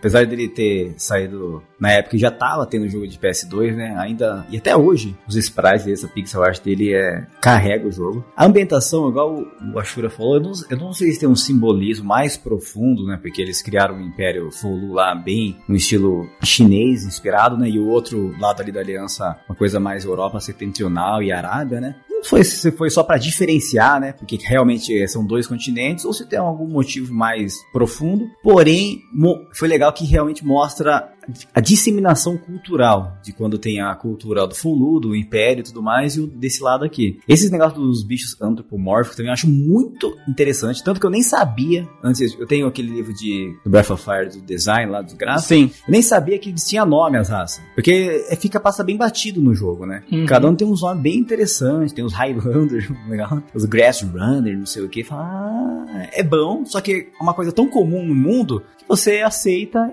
e tá tudo bem, né? E é bem, e cada personagem, se você reparar em todos os Breath of Fire, faz mais ou menos que a mesma composição racial. Tem, uma, tem um cachorro, tem uma passarinha, tem uma rap... um tigre, tem um, tigre, tem um, um tipo coelho, então sempre tá aquela raça bem Rapo... é uma raposa meio uma coelho, raposa meio né? coelho, né? E é isso é muito legal. A questão do se ele contribuiu com a experiência, com certeza. Nossa, é muito bonito. Só que aí entra uma coisa muito legal que eu descobri também recentemente, vamos dizer assim, uns dois, três anos, que eu não sabia que o design dos dragões e a localização, que os dragões eles têm tudo nome coreano, né? Eu falei, ah, beleza, eu só aceitei. Só que aí eu fui descobrir que os nomes japoneses não tem nada a ver, não são coreanos. Foi a tradução, a localização que eles resolveram fazer nome coreano. Eu falei, mas por quê? Entendeu? Por que, que eles quiseram isso? Oficialmente não tem uma explicação. O que a galera começa a considerar é o fato que eles queriam colocar como se os dragões fosse algo bem alien ao mundo. Então, pô, se a gente já tem algumas referências japonesas, umas referências chinesas, vamos botar outra referência asiática, só que não tem nada a ver com eles, porque os dragões não são do nosso mundo, são de outro mundo. Uhum. E botaram os nomes coreanos, tanto que as magias também são coreanas. Sabendo disso, e o design, eu achei muito legal. Só pra comentar aqui sobre o design da, da- das cidades, né? Além do que vocês falaram, uma coisa que eu acho legal é que direto vai na cidade e os NPC estão fazendo alguma coisa, sabe? Eles estão com alguma animação deles fazendo alguma Uhum. Coisa, sabe? Eles não estão parados, né? Isso. Esperando você interagir É. com eles. Tem uns caras que às vezes estão cozinhando, outros estão andando um lado pro outro, mas outros estão, tipo, batendo martelo em alguma coisa, sabe? Pescando, fumando cigarro. Nossa, né? aquela- Mano, é, isso é muito legal, porque dá, dá, um, dá, dá uma aparência mais de vi- vivacidade, assim, a cidade é... Mais vivo, né? Tá mais, mais viva mesmo, né? Agora vamos falando um pouquinho aqui do design de personagens inimigos, assim, sprite, as animações. Mano, as animação desse jogo de Dos- combate, sério. Dos, dos inimigos, velho. Muito Dos bom. inimigos, as idle animations, a animação de ataque dos inimigos, o cenário do fundo, quando o cenário é, é- é sprite, mano, Uhum. a sombra que esse desgraçado faz, trabalho de sombra e luz que eles fazem com, com sprite. Com sprite, Quando eu vi aquela porra daquele. Javali. Javali respirando, que aparecia as costelas dele da respiração, sabe? Mano, Mano, é da hora demais, velho. os personagens atacando, a comemoração deles, cara, a animação é mega fluida, passa muita personalidade. O Faulu é um escroto, porque Sim. ele dá pirueta pra trás, termina a batalha, ele balança aquele cabelo L'Oreal Paris dele e sai andando, Vira sabe? e sai de costa, vai Só embora. sai de costa porque... Foda-se. Ele vira e sai de Cara, costa, a velho. quantidade de personalidade que eles conseguiram passar nesses sprites, principalmente de combate. Cara, nesses, mesmo nesses anos todos, cara, até hoje é raro tu ver um jogo de sprite que faça esse nível, sabe? Em alguns aspectos que eles fizeram aqui. O Foulu mesmo, ele- até na transformação dele, né? Que o, o Ryu, quando vai se transformar, ele grita pra caramba. né? Ah! O Foulu, ele só faz um. "Ah", Assim. e já, era. E já era. Já vem na forma lá e arrebenta. É bem massa, mano. A única coisa que eu vejo de problema na, nisso tudo, não sei se vocês tiveram algum problema, é que, mano, eu acho um pecado os, os boss 3D. Nossa, sim. Não é porque é 3D, é porque os, 3, o- os boss 3D não conseguem chegar nem perto dos detalhes, Sim. da leveza, dos sprite 2D desse jogo. Os inimigos que é 2D são muito mais massa. Uhum. Quando você encontra um bichão, né? Tipo um, aquele dinossaurão, aquele outro, aquele outro bicho lá, o, o, o pró- próprio javali mesmo. Pô, eles são, eles são um design muito mais legal que a maioria dos boss, cara. E é foda porque, tipo, o Play 1 ele frita, né? Se você usa muita definição nas coisas, então os polígonos do jogo eles são muito resumido, né? É bem, é bem pouco. E aí você pega um, um- um chefe que ele é um pouco mais complexo, né? Isso é bem no começo mesmo, né? Quando o Folu ele dá de cara lá com o Império, aí aparece lá o chefe e o chefe ele fica meio travadão, né? Meio quadrado demais, assim, fica meio esquisito. E, e que se ele fosse feito em, em sprite com a mesma qualidade de animação que qualquer outra coisa do jogo tem, ele ia ficar muito mais bonito. E aí fica meio. É muito foda. Fica meio é, descompensado, assim, né? o- o- os lados. Aquele dragão que ele é um. Ele é um esqueleto envolvido com água, sabe? Se você lembra. Ele é sim. só um esqueletão assim. Aí, tipo, ele, é- ele é meio translúcido, porque é a água em volta, assim, dele que, que faz a forma do dragão, né? Sim. Cara, ele ficaria muito da hora. Muito da hora. Em sprite, assim. E é uma pena que ele é 3D e perde esse efeito, cara. Pra mim, pelo menos, perde, assim. Nossa, só que agora vocês estão falando, eu tô reparando que parece que todos os 3D são os bichos invocados, né? Sim, são os, os bichos invocados. Na verdade, os bosses, até porque o próprio Faulu é, né? É, É, então, tipo, esses, os que o Flo enfrenta do Ion lá, né, que invoca, Também. tudo 3D, é todos os bichos que ele invoca, os dragões. Ah, Não sei se foi o caso pensado, mas... É, as criaturas Coincidência, né? míticas, né? Pode ser. É.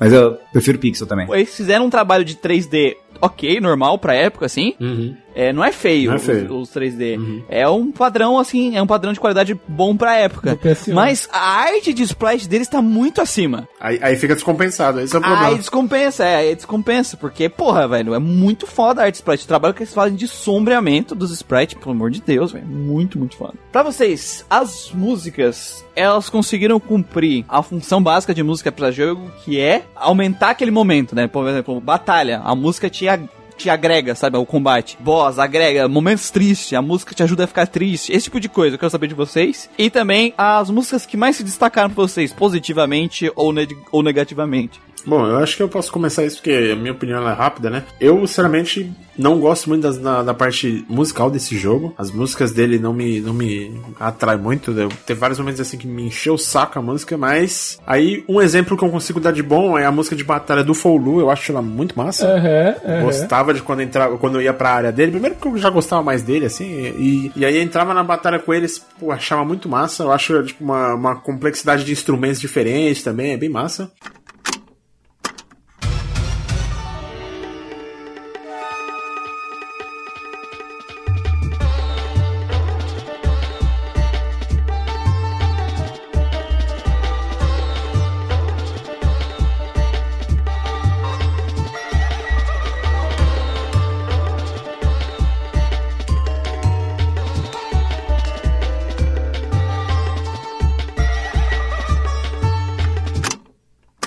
A Man of War, eu acho, na, na, Eu ia puxar ela também porque eu acho ela bem massa. Pô, eu também, então já acabou, já.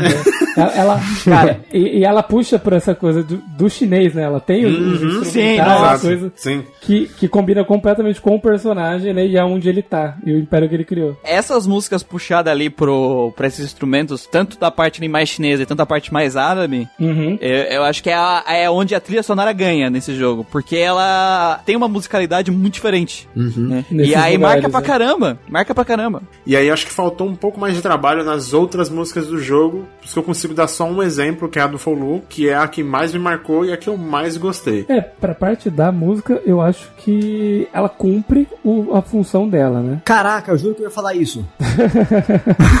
Então estamos, estamos alinhados. Então, ela, cara, ela cumpre bem a função dela, né? Uhum. Pra, para o que ela se propõe a fazer, funciona muito bem. Só que não tem tanto o destaque nela como um todo, assim. Ela tem alguns momentos, então, pô, a música de fanfarra é legal, a música de combate... A música de combate básica ela é legal, só que a do Fulu é muito mais. Então, quando... A Ace Win eu acho ela meio. É, sabe assim? É, Uhum. é que a do Falu é muito foda, né? É que é muito mais legal, Não dá, não exatamente. dá, é, não dá.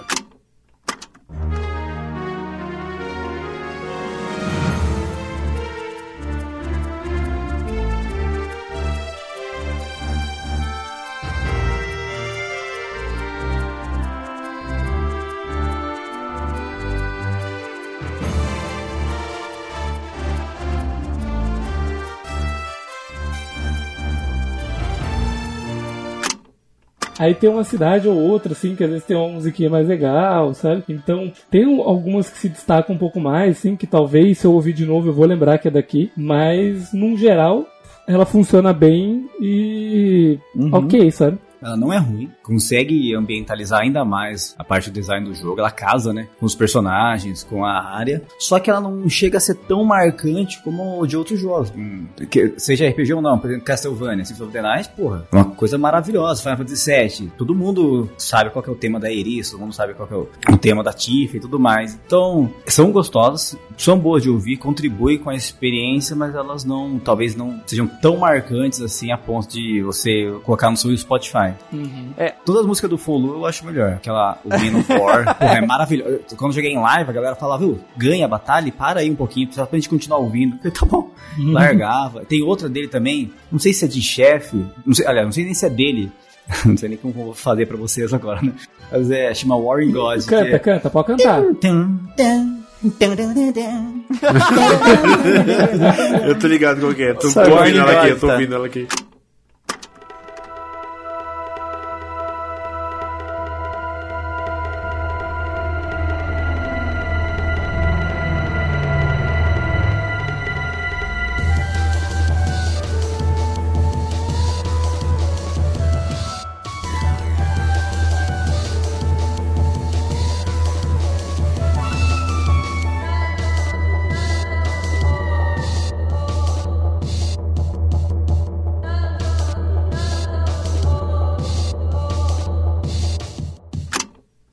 Tá ouvindo? Então, É. Isso também é muito bom, só que é tudo do lado do meninão lá, né? Sim. Enquanto aqui do lado do Rio é uma coisa mais animadinha, né? Mais Feliz. inocente, feliz. Do 3 eu acho mais marcante. Até hoje a, a música do mapa do 3 da floresta. Nossa, que gostosinha que é. Eu dei uma fuçada aqui na trilha sonora do jogo e, e realmente todas as músicas que envolvem o lado do Foluas me agradam muito mais, cara. Eu tenho ouvido uma aqui que é a First Emperor Fo- Folu aqui e, meu, ela, ela começa, tipo, meio sinistra, aí de repente entra um, um instrumento, assim, que, é- que parece aquele violão lá, meio mongol, tá ligado? Que ele vem, bam, bam, bam, pra, tipo um banjo, assim, e ela é bem sinistra Ah, sei, essa sei. música, pô. É aquele, é aquele que toca com uma palhetona gigante. É, é, vai... Ah, ah, que, que tem um, um NPC do jogo, né? Um NPC não, aquele que Tem. aparece pra você que ele tá tocando. O sapo. Isso.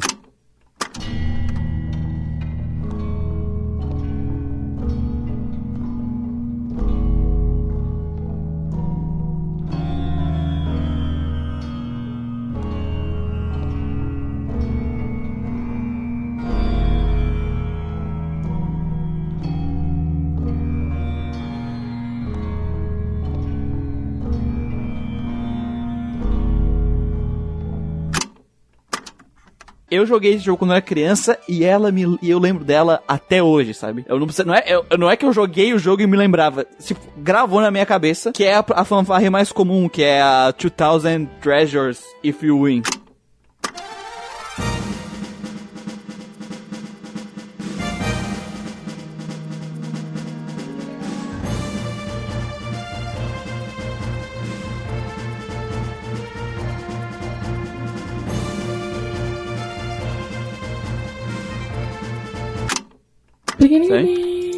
É, é, cara, eu gosto muito dessa fanfare. Ela tá na, grudada na minha cabeça igual do Final Fantasy, a fanfare do Final Fantasy. sabe? Então a música se destaca. Mas eu gosto, tipo, tem umas musiquinhas de cidade. Uhum.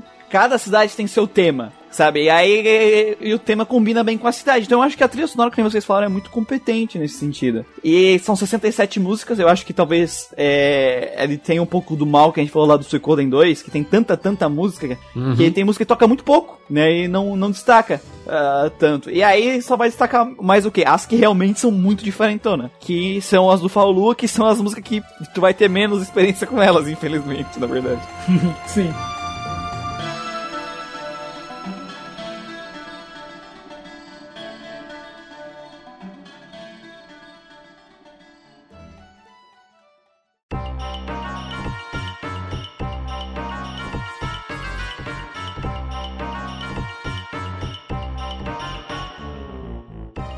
Entrando nas notas e avaliações Senhor Gustavo, explique aí pro nosso público como é que funcionam nossos sistemas de notas, caso seja a primeira vez que eles estejam escutando o podcast. Beleza. Bom, no Grandcast nós avaliamos três quesitos dos jogos, que seria enredo de seus personagens, jogabilidade de seus elementos e toda a parte artística do jogo, sempre com a intenção de compartilhar a experiência que tivemos joga jogando cada RPG. Por isso, usamos conceitos que representam essa experiência ao invés de números. Eles vão de E, que é aquele jogo terrível que você acha que tem que ser enterrado e que ninguém deve encostar nele, até o nível Triple S, que seria tipo um jogo que ele se destaca nesses três quesitos que a gente falou, que é um jogo lindo, maravilhoso aí, que você vai recomendar até pra sua avó jogar. E os Isso. jogos vão do E, D, C, B, A, que daí é o jogo que ele é excelente, ele é muito bom, e daí ele vai ganhar uma letra S para cada elemento que ele se tacar. Então conseguindo ser S, Double S ou Triple S. Então vamos pegar a Gacha Matinha pra ver quem começa. Gustavo! Ah, você tá roubando, certeza.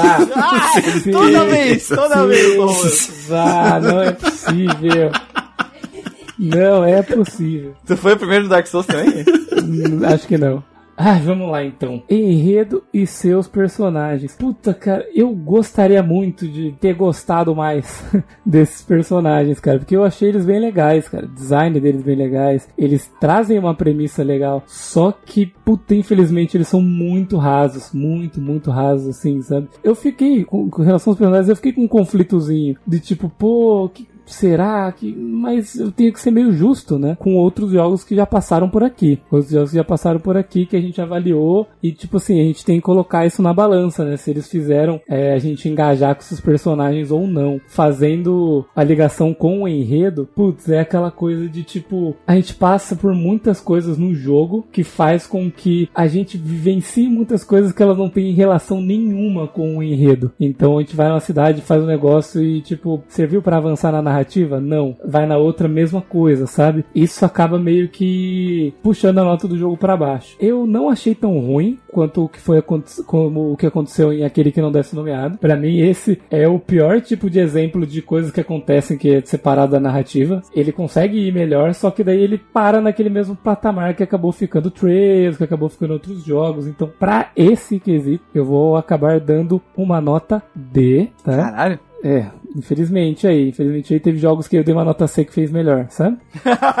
Entende? Então foi, foi por causa disso, foi por causa disso. Como eu falei, eu queria dar mais, sabe? Mas eu É. tenho que ser justo. Na parte de gameplay, eu acho que ele tem dungeons bem legais, é, bem legais de você usar as mecânicas dela, usar as mecânicas de exploração dos personagens. Ela se destaca, ela tá acima da média do que vários jogos que saíram dessa época, da- dessa geração do PlayStation 1. O combate do jogo a gente falou, dele ser um combate único, dele ter ideias bem legais, dele ter isso de você conseguir interagir com todos os personagens e tal. Tem o lance que eles trouxeram da progressão diferente, de você aprender coisa com o mestre, você conseguir pegar habilidade de inimigo. Isso tudo é legal, porém, tem as outras questões que a gente trouxe de combate ser fácil, você acabar não precisando usar essas mecânicas. Tem o lance da câmera, que é zoada. Tem o lance dos minigames, assim, que acaba pesando um pouco na nota. Eu vou deixar, no fim, a parte de gameplay com B, uma nota B. E indo para a avaliação da parte artística, esse jogo, visualmente, é um dos jogos mais bonitos do PlayStation 1. Fato, assim. Ele é muito, muito bonito. É muito bem desenhado. Atenção aos detalhes. O pessoal aqui na parte da ambientação dele, no design dos monstros, na animação dos monstros, assim, é incrível, assim. A parte visual dele, eu diria que, tipo assim, é impecável. Mas tem a parte das músicas já não é tão aquela coisa memorável que é que a gente tava falando. Tem uma música legal, outra aqui, assim, mas você vê que não é o ponto de destaque do jogo, assim. Então, para essa parte de arte, dos elementos artísticos, eu vou deixar com uma nota A. Então é o D, B e o A. E a nota final do jogo, eu vou acabar deixando ela com um C, porque o, a parte do enredo dos seus personagens tem um peso maior aqui, porque era o foco do jogo, tava em, em contar esse mundo através desses personagens, sabe? Então, colocando na balança assim, acaba deixando o jogo final com uma nota C. Certo, então ficamos com C, a primeira nota. Vamos pra Gacha Matini.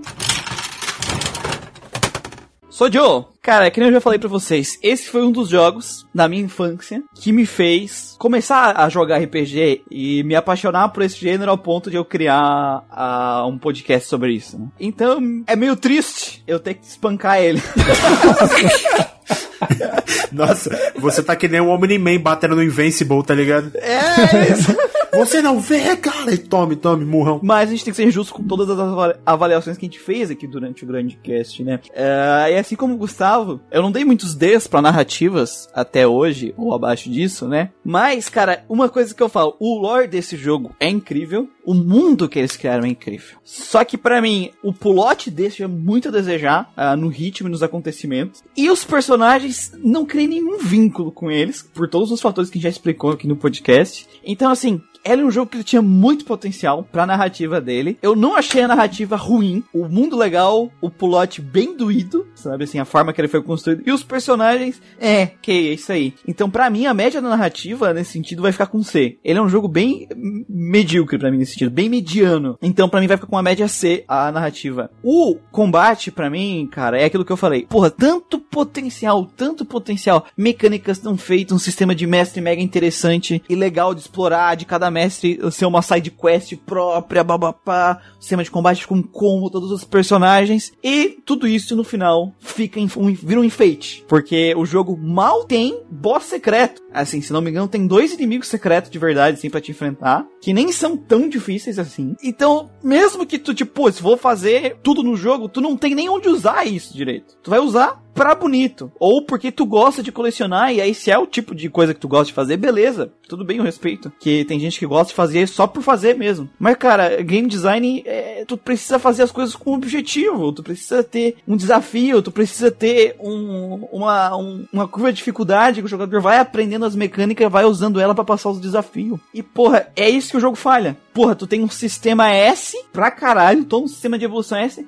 e tu tem um design de inimigos e bosses e, sem extrema diferença, sabe, para mim. Só que as dungeons do jogo, elas são muito legais, acima da média, e daí puxa um pouco essa nota para mim também para cima. Então, para mim, aqui vai ficar um B. A parte visual do jogo é fantástica, muito fluida, muito expressiva. Ele passa a personalidade de cada um dos personagens, dos inimigos, das animações, além de ser muito agradável para os olhos, né? O único problema que eu tenho visual com o jogo é a porra dos bosses em 3D. Porque é um 3D ok e eles tinham uma puta arte 2D foda. Então é meio que, cara, desculpa, não tinha por que eles serem 3D. Ficou pior, ficou desbalanceado, que nem falaram aqui. Os inimigos, o dinossauro é muito mais massa que qualquer outro boss do jogo. Tá? O dinossauro do Random Encounter. Então é meio foda pra mim. E as músicas, é que nem o pessoal falou, a música ela cumpre a função no seu, no seu total. E tem algumas músicas de destaque. Então são é uma boa trilha sonora que funciona bem com algumas músicas que se destacam bastante. Então, para mim, a parte artística vai ficar com A. E para mim, assim, a média, a, a parte mais pesada vai estar na narrativa. Que, cara, eu vou deixar ele no final com um C. Não é um jogo ruim, mas também eu não senti esse, uma das experiências ótimas para mim, ou, a, ou boas aqui no Grand Chat. Foi uma experiência ok. Uh, muitas coisas eu gostei e muitas outras coisas eu odiei. Algumas coisas são ok, assim. Então, para mim, foi esse tipo de experiência. Uma experiência bem mediana. Dois Cs. Vamos para a Bracha Machine. Ashura.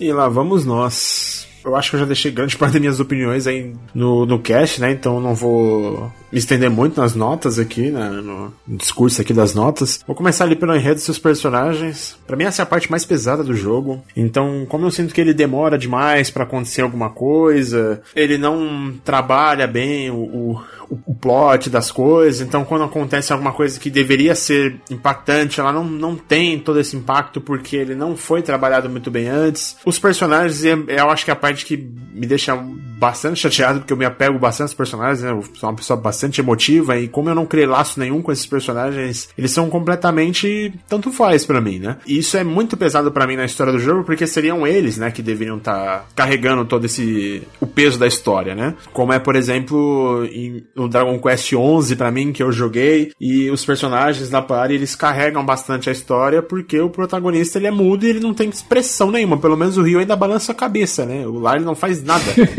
então assim, é bem ruim, mas a party compensa. Aqui não. Acho que isso é bem triste assim pro, pro jogo em geral. E por isso que eu vou estar deixando ele com uma nota D de dado e indo agora para jogabilidade e os seus elementos. Cara, isso é triste. Isso é triste porque pô, é tanto potencial, sabe? É tanta coisa que é envolvida nisso que é triste de ver que não é bem utilizado, sabe? É, é pô, é basicamente botar um, um, um chefe de cozinha para fazer um miojo, pô. Caramba, eu tô usando tudo isso aqui pra quê, sabe? Pra que eu fiz quatro anos de faculdade? É, tá ligado?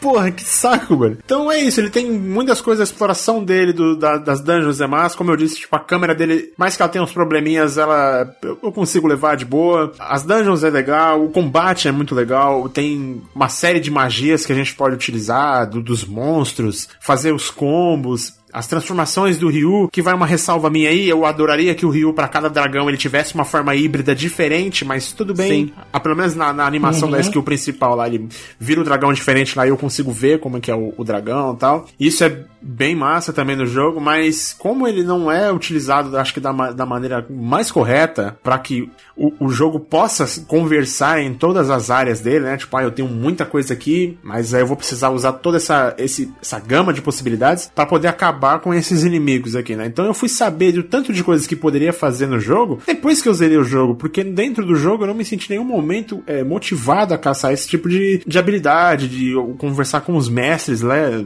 E, enfim. Então, por conta disso, eu vou estar tá deixando. Só pela potência, né? O potencial que ele tinha, eu vou estar tá deixando com B, porque é bom. É impossível falar que isso aqui é ruim, merece um C, ou coisa do tipo, porque não é, é muito bom. Só que, infelizmente, é como tudo nesse jogo, para mim, ele é muito bom. Tipo assim, uma ideia muito boa, mas mal utilizada. E pra parte artística, é. Assim, eu só não dou um S, porque a música desse jogo, para mim, ela deixou a desejar. Ela é boa, ela cumpre o que ela propõe, mas não é nada demais, assim, né? Não é algo que me deixa emocionado ou que eu vou demorar muito tempo para esquecer ou coisa do tipo. Então vou estar tá deixando com um A porque o design dos monstros, design dos personagens, das animações é muito bonito, muito bonito mesmo, assim. É, eu sinto que eu não vejo, eu não vejo assim jogo com, com esse trabalho de sprite hoje, com a tecnologia que a gente tem e todas as facilitações que tem hoje e os caras fizeram na, do Play 1 que, que é um console que, tipo, chorava assim com os jogos. Então, vou estar tá deixando isso com A. E eu acho que tá, tá bom essas notas para cada uma das categorias aí. E eu finalizo ele, né, com a nota final de C, né? Que eu acho que ele acaba prometendo bastante, mas ele não me entregou tanto que eu queria. E um último comentário: esse jogo, infelizmente, é duro para me dizer isso, mas infelizmente ele se tornou uma grande decepção como jogo para mim, porque eu, eu ver, eu comecei a jogar a franquia de Breath of Fire, eu joguei um, estou jogando dois, e não comecei. Eu, o 3 eu fiz um, um pouquinho do, do, começo dele, mas depois eu acabei parando, então vou encarar ele de, de novo. E eu queria muito jogar o 4, porque eu vi muita gente falando dele. E eu sempre achei ele é, esteticamente muito bonito. E agora que eu joguei ele, ele não foi nem perto daquilo que eu esperava. E aí isso me deixou um pouco chateado. Mas é isso. Finalizo com nota C. E essa é a minha fala. Três Cs até agora. Sobrou o convidado. A Gatti Matini, pelo jeito, sempre deixa os convidados por último. Sacanagem, né? Deixar o convidado mais imparcial por último depois dessas avaliações. É, é, agora, agora é, tu vai se sentir julgado, né? Vai lá, Rio, salva o jogo. vamos lá, vamos lá. Então, o enredo do personagem, o que, que eu faço? Eu pego uma nota mais próxima do máximo e vou retirando pontos por cada coisa que eu não gosto. E se tem alguma coisa muito boa, eu adiciono. Se tem uma coisa que só cumpriu, assim, eu não mantenho. A questão do enredo, ah, tem uma opinião bem parecida com vocês. Acho que a maior diferença é a questão de eu estar tá me sentindo muito na pele do personagem, né? Dado uhum. o nick, né? E o sentimento que eu tenho pelo jogo. Então eu não nego. E o cabelo. E o cabelo, né? Que tinha o cabelo azul até semana passada, né?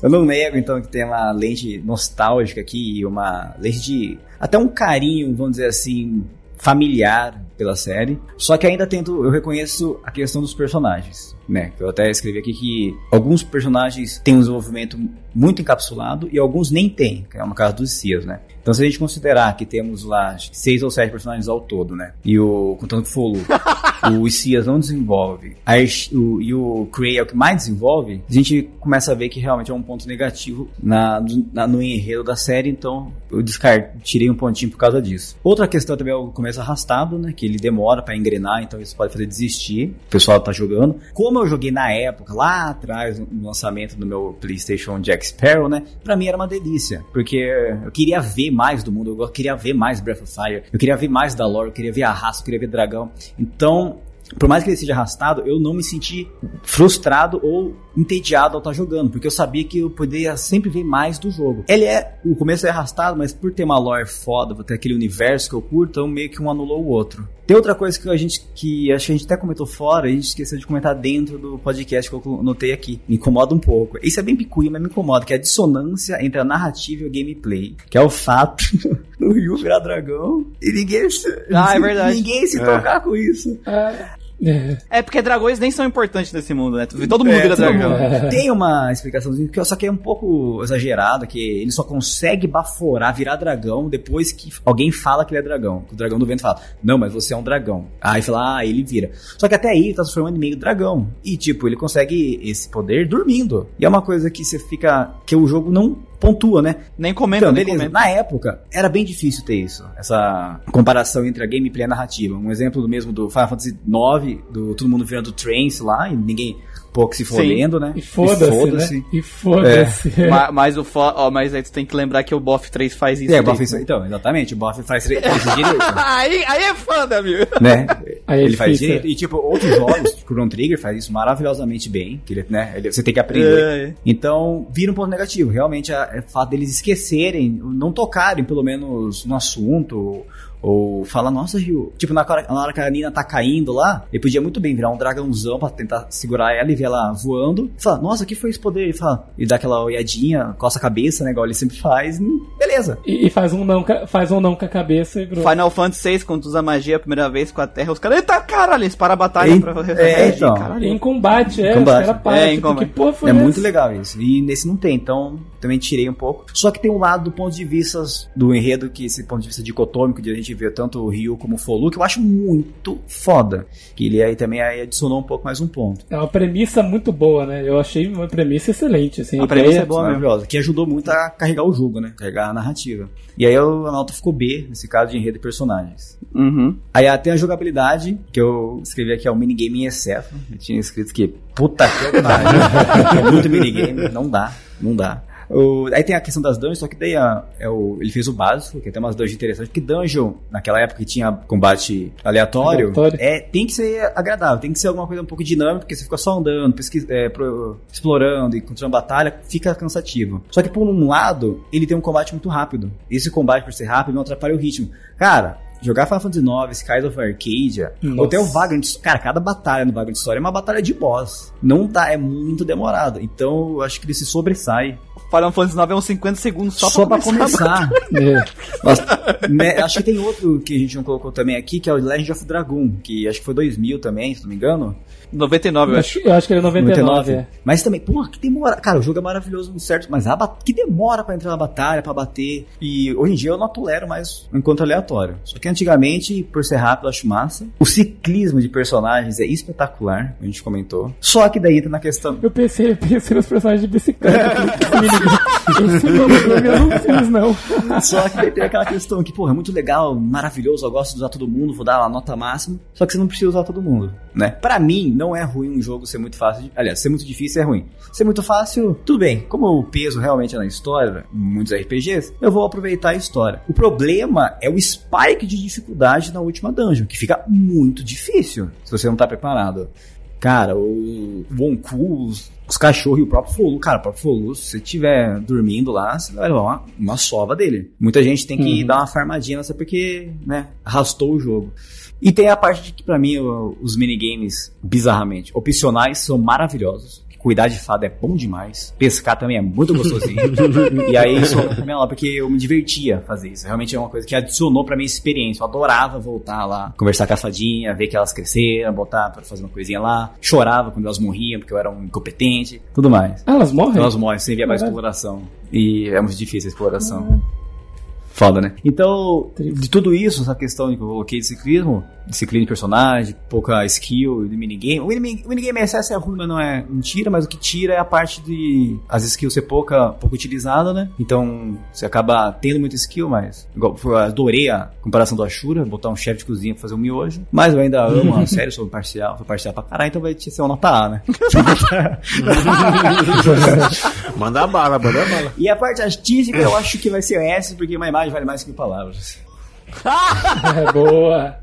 Vale mais, do que, vale mais do que mil músicas. Vale mais do que mil músicas. É, o som da música, a música, ela não é tão marcante, só que nada da época era. Da esse ano 2000. Eu não sei nenhuma música de Paper Mario, de Persona, dos outros do que a gente fez a comparação, né? Tem jogos antigos que tem músicas melhores? Com certeza. Com certeza, né? Até aqueles que vocês não gostam do nomeado, ele tem músicas espetaculares. Ele é bom, Sim. a parte sonora dele é uma das melhores partes do jogo. Só que ele não chega a ser ruim. Então, pô, por não ser ruim, não seria um demérito dele. Não seria alguém falar, cara, não joga porque a música é ruim. Não, não é o cara. Mas joga porque o gráfico é espetacular. Você curte pixel art, você quer ser um game design 2D e quer fazer umas, quer umas inspirações aí pro seu próximo Sea of Stars, joga o Breath of Fire 4. Então, pra mim, fica S. O Muriel me falou, desculpa também, até esqueci, que tinha um peso maior a questão, então eu só tinha feito a média ponderada mesmo dos três, que daria. Se fosse...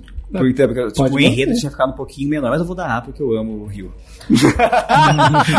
Olha, não te preocupa que tu nem vai ter um parcial assim quando a gente pensava que É mesmo? É, né? Já teve gente aí que eu nem vou, nem vou citar nomes. mas que participa com uma frequência bem grande, É mesmo? que aumenta a nota do jogo pra S. Só, Só porque, porque sim. sim, tá ligado? Magicamente. É porque não é o assim. 3, né? Que o 3 é meu preferido.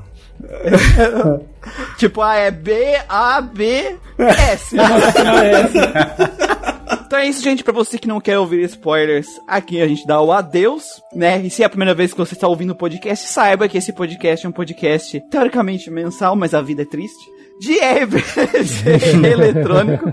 E se você jogou o Breath of Fire 4 e quer deixar sua experiência, você pode mandar um feedback para contato@geekquest.org, comentar aqui na descrição no nosso site geekquest.org ou nas nossas redes sociais. No Facebook você encontra a gente por GeekQuest, no Instagram Alvanista, você encontra a gente por Grandcast, deixe seu comentário lá, pode comentar lá na publicação ou mandando mensagem para nossas páginas. E já aproveita e dá uma curtida lá na nossa página para ficar por dentro de tudo que a gente faz. No mais, além desse podcast maravilhoso, a gente nós fazemos também é, algumas lives na Twitch. O Gustavo está jogando Elder Ring, né? Famoso Cu de velho. de velho. Cu de velho. O, pelo menos no dia que a gente tá gravando, que esse podcast vai demorar pra sair, então eu não sei. Mas o Christian também tá fazendo live duas vezes por semana aí. Eu vou ficar ausente um pouco devido a alguns problemas aí na minha vida. No mais, se você quiser ajudar esse projeto, além de deixar seu feedback, você pode ajudar financeiramente esse projeto. De que forma? Você pode ser um apoiador lá no Orelo, que o link vai estar na descrição, que é uma plataforma nova que nós estamos migrando. Além disso, porra, tá difícil pra caramba pagar, a situação financeira do Brasil tá foda. Se você ouvir o nosso podcast lá pelo aplicativo do Aurelo ou no site do Aurelo, né, que o link na descrição, pra cada play que a gente que você dá no nosso podcast, cada podcast você escuta, a gente ganha alguns centavinhos ali, uma ajudinha pra quem não consegue aí pagar, mas se escutar por lá, dá uma mãozinha, tá? Então, não esqueça de compartilhar com seus amigos também o podcast. O pessoal jogou of Fire quando era criança, manda pra ele o podcast, certo? Sr. Hill, faça a sua propaganda.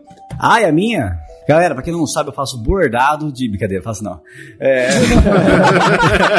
Bordados de Breath of Fire, né? Link na descrição. Eu, eu, Comecei a fazer patchwork.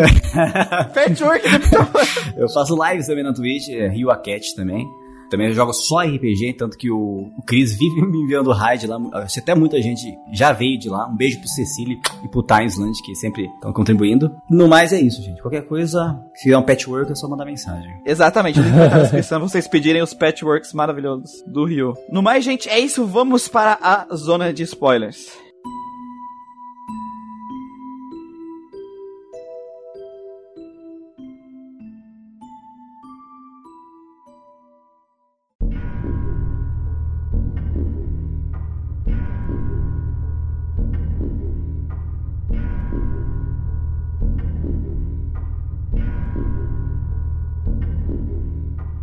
Primeiro vamos explicar como funciona esse mundo, porque eu acho que é entender como funciona é, já explica basicamente o jogo inteiro. Uhum. Esse é o mundo onde a humanidade tava com muita preguiça.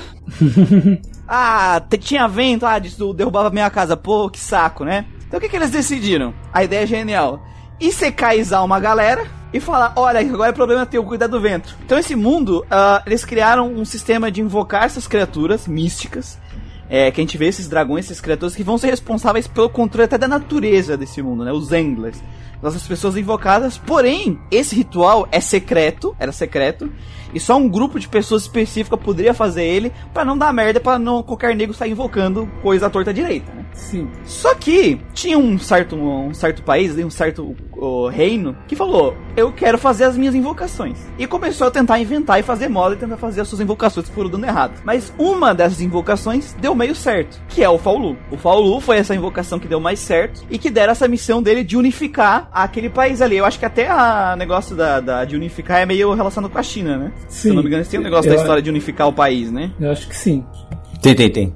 E aí o Faulu, ele é essa figura que ele se torna o primeiro imperador desse império e ele unifica tudo. Só que pra cumprir a missão dele de transformar esse mundo, ele ser o grande governante e fazer esse mundo ser o lugar perfeito, ele precisa de- do pleno poder dele. Porque a invocação dele separou ele em dois, não só fisicamente, mas no tempo. Então a outra versão dele só ia vir no futuro. Então ele fez o império, deixou tudo de boa, tudo organizado, as contas pagas. Falou, gente, vou tirar um cochilo. E falou a Mimir. A Mimir, vocês me acordam aí quando o outro chegar. E aí o tempo passou, passou, Passou 600 anos. 600 anos, e o imperador é um cuzão agora. Falou: Ah, a gente já tá de boa, o império é grande, a gente pode sair dominando os países à vontade, não precisa mais de ti. Aí quando ele acordou, quiseram matar ele, que foi ao mesmo momento que o Ryu chegou, e pra impedir que eles se fundissem e ganhasse o poder supremo, o próprio império começa a caçar os dois. E também tem a figura do Yuna, que é um cientista do império, que ele tá tentando criar deuses também, né? Pro império ter os deuses que o império controla, né? No caso. Sim. Não um deus como o próprio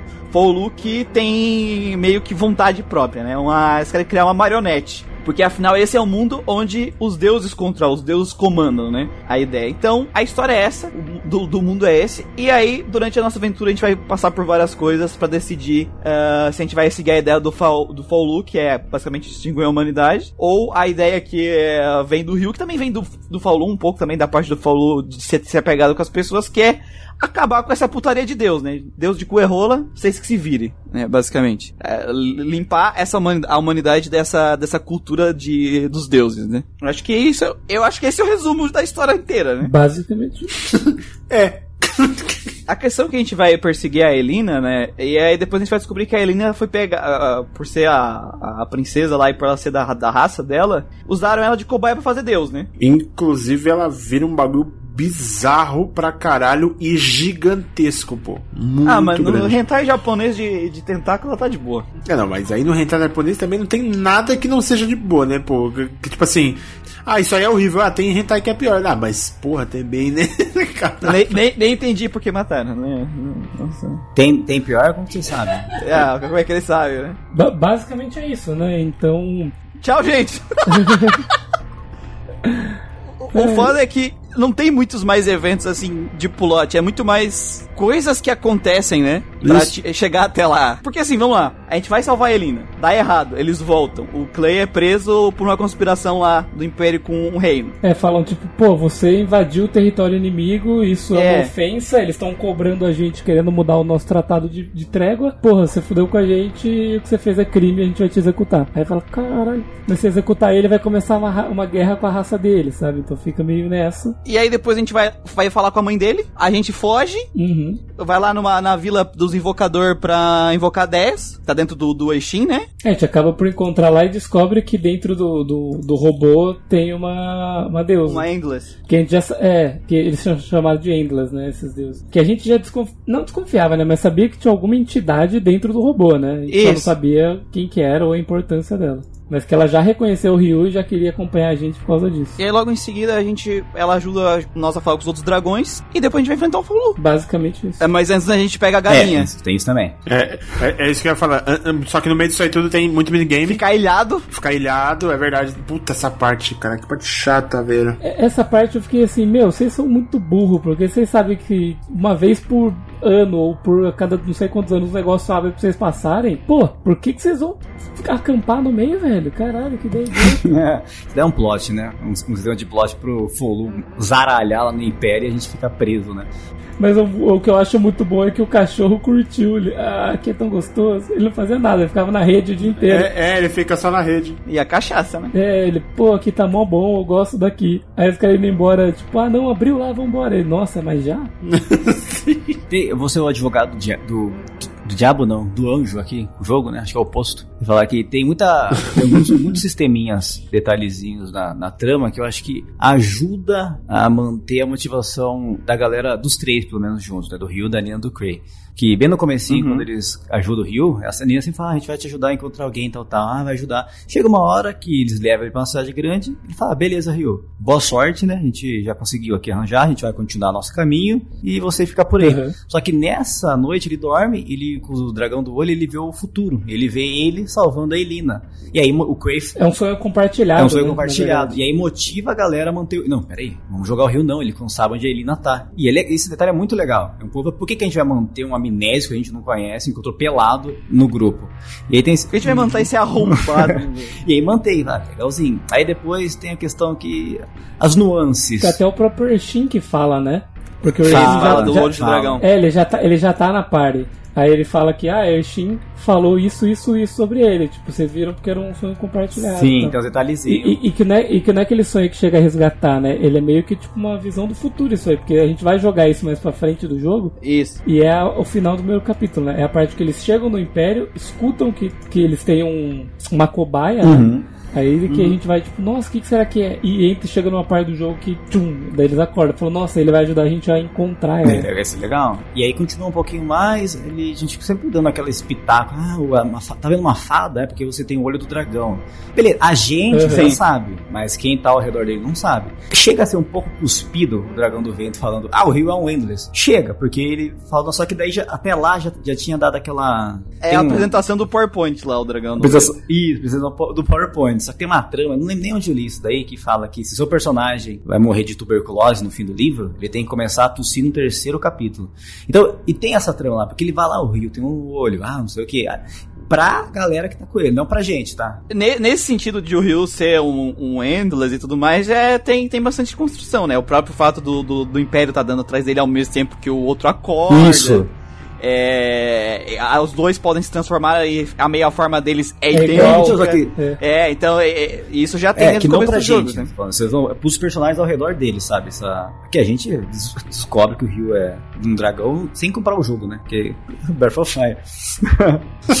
e, aí, e aí tem aquela parte que a evolução, quando realmente. Puta, essa pra mim é a melhor parte do jogo, que é quando ele vai foder com o raço. Que o raço vai lá, ele mata todas as Ah, o fascistão pseudo-criança lá no. Fascistão. Pseudo Não são criança, né? Eles são- Tem um corpo de criança, mas não são criança, né?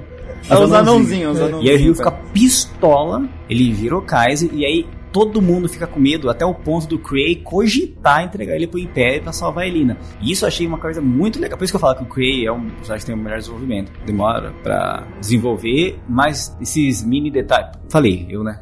Me deixou muito motivado. Só que daí, quando ele chega na parte depois disso, acho que quando ele salva a Elina, que daí acaba a motivação de todo mundo. Que daí, basicamente, todo mundo vivendo pro Ryu. Falou, não, a gente vai te ajudar. Por quê? Porque isso, Nakama.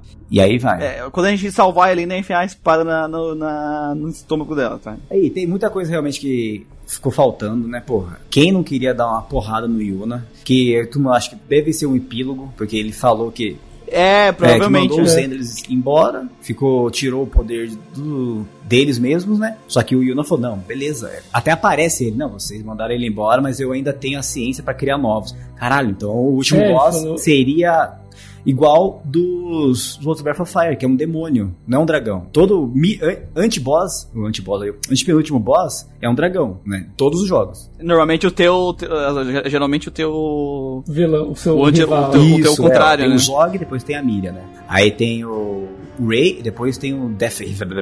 Aí tem o Tipo, depois tem a Miriam de novo. Aí nesse eu imagino que a intenção deles era ter o Folu, o dragão, aí tem um demônio. Que, pô, a Elina não. Invocação do Yuna. Invocação do Yoda, exatamente. do Yoda. Ou, ou uma, É, ou o uma ilusão. agora virando um É, Endless, só que, né? Só que Isso não ia ia ser ser- um dragão, ia ser um demônio igual. Infelizmente, E a- cortado, né?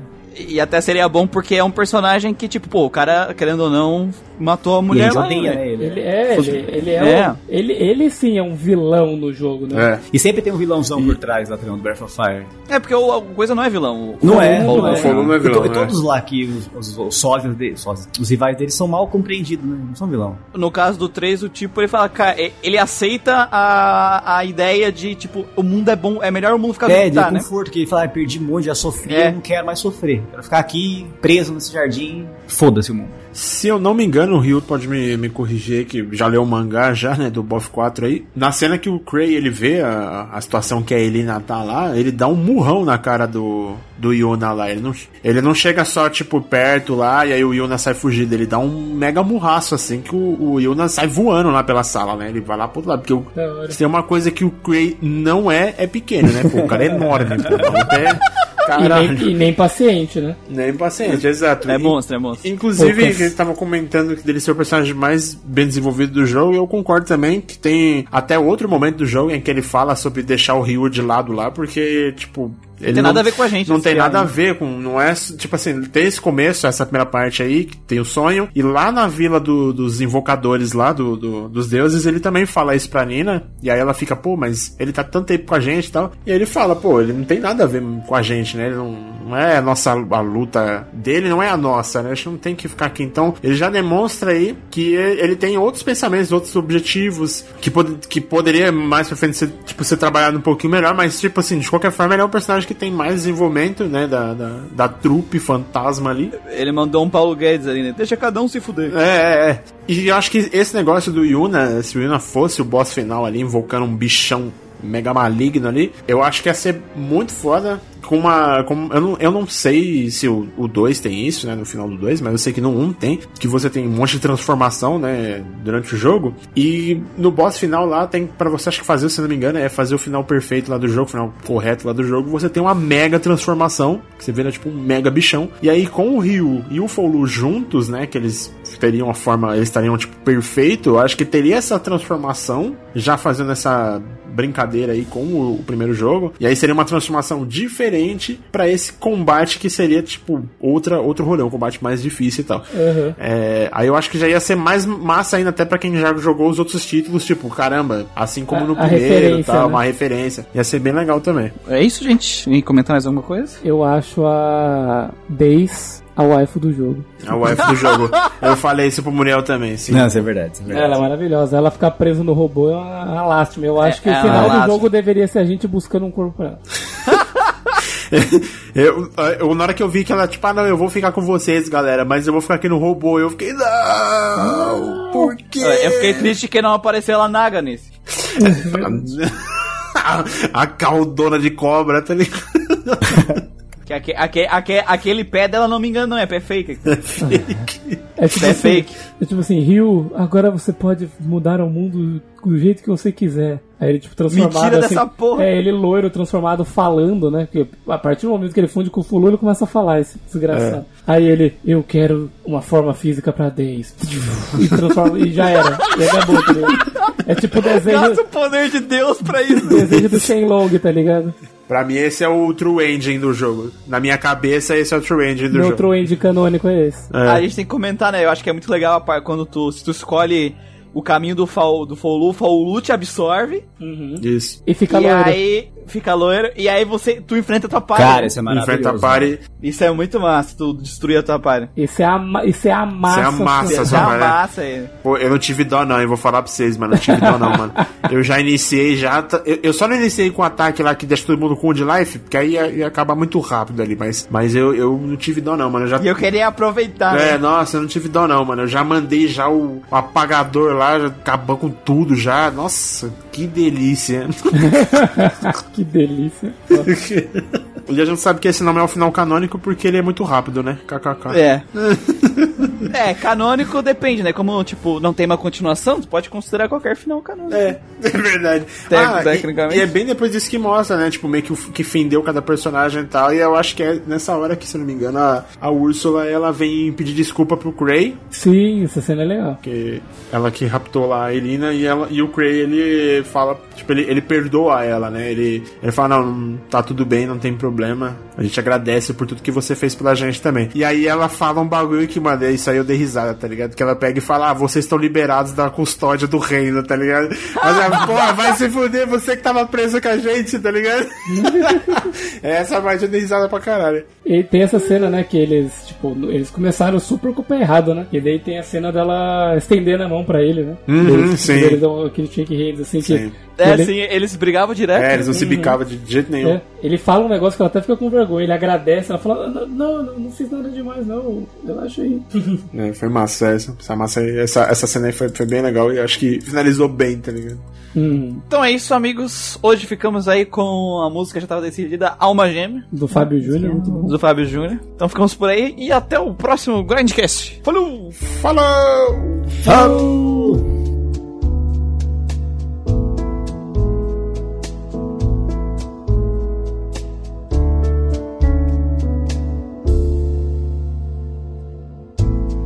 Você eu tenho feito e faço tudo o que puder. Para que a vida seja mais alegre do que era antes. Tem algumas coisas que acontecem que é você quem tem que resolver. Acho graça quando às vezes louca você perde a pose e diz "Hum, Foi sem querer. Quantas vezes no seu canto em silêncio você busca o meu olhar? E me fala sem palavras que me ama. Tudo bem, tá tudo certo. De repente você põe a mão por dentro e arranca o mal pela raiz. Você sabe como me fazer feliz. Carne unha, alma gêmea, bate coração as metades da laranja, dois amantes, dois irmãos, duas forças que se atraem, sonho lindo de viver. Estou morrendo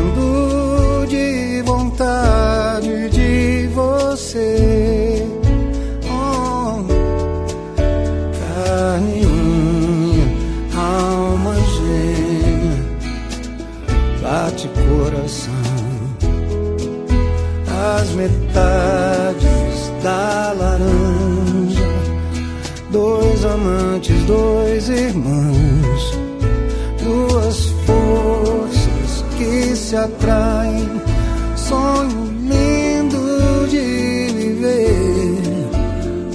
Tô morrendo de vontade de você.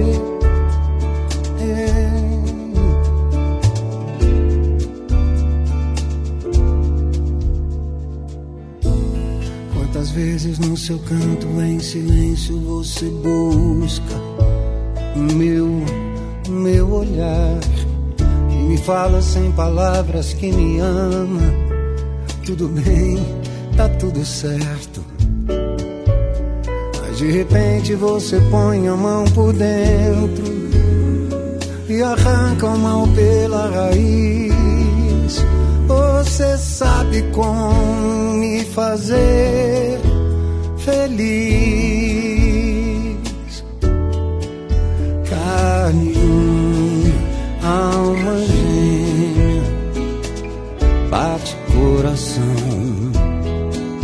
As metades da laranja, dois amantes, dois irmãos, duas forças que se atraem, sonho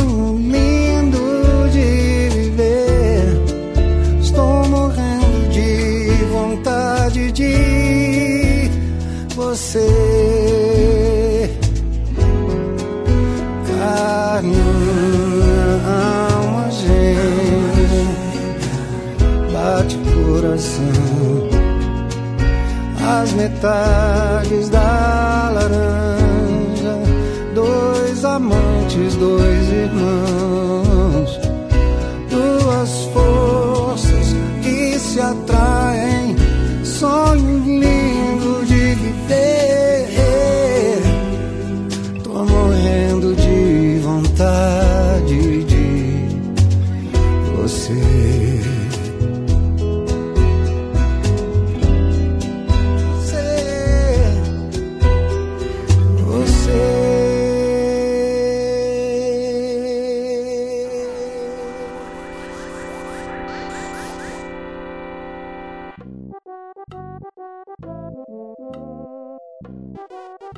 coisa errada aqui, tem dois Makoto e Kihara na, na pauta. É, na pauta tá dois pra Porra, Gustavo, confia em ti, cara.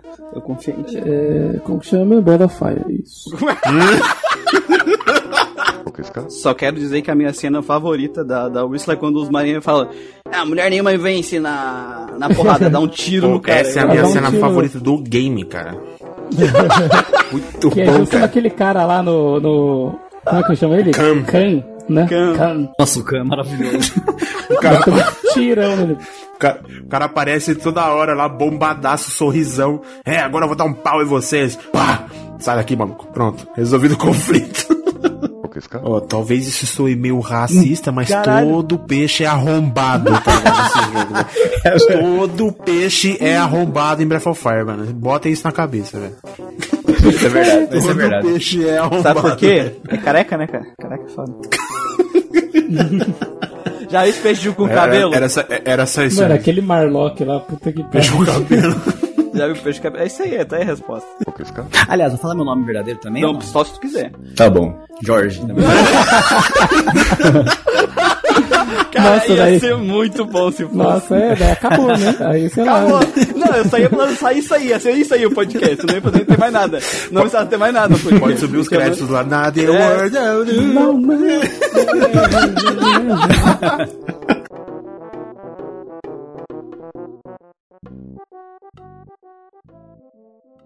you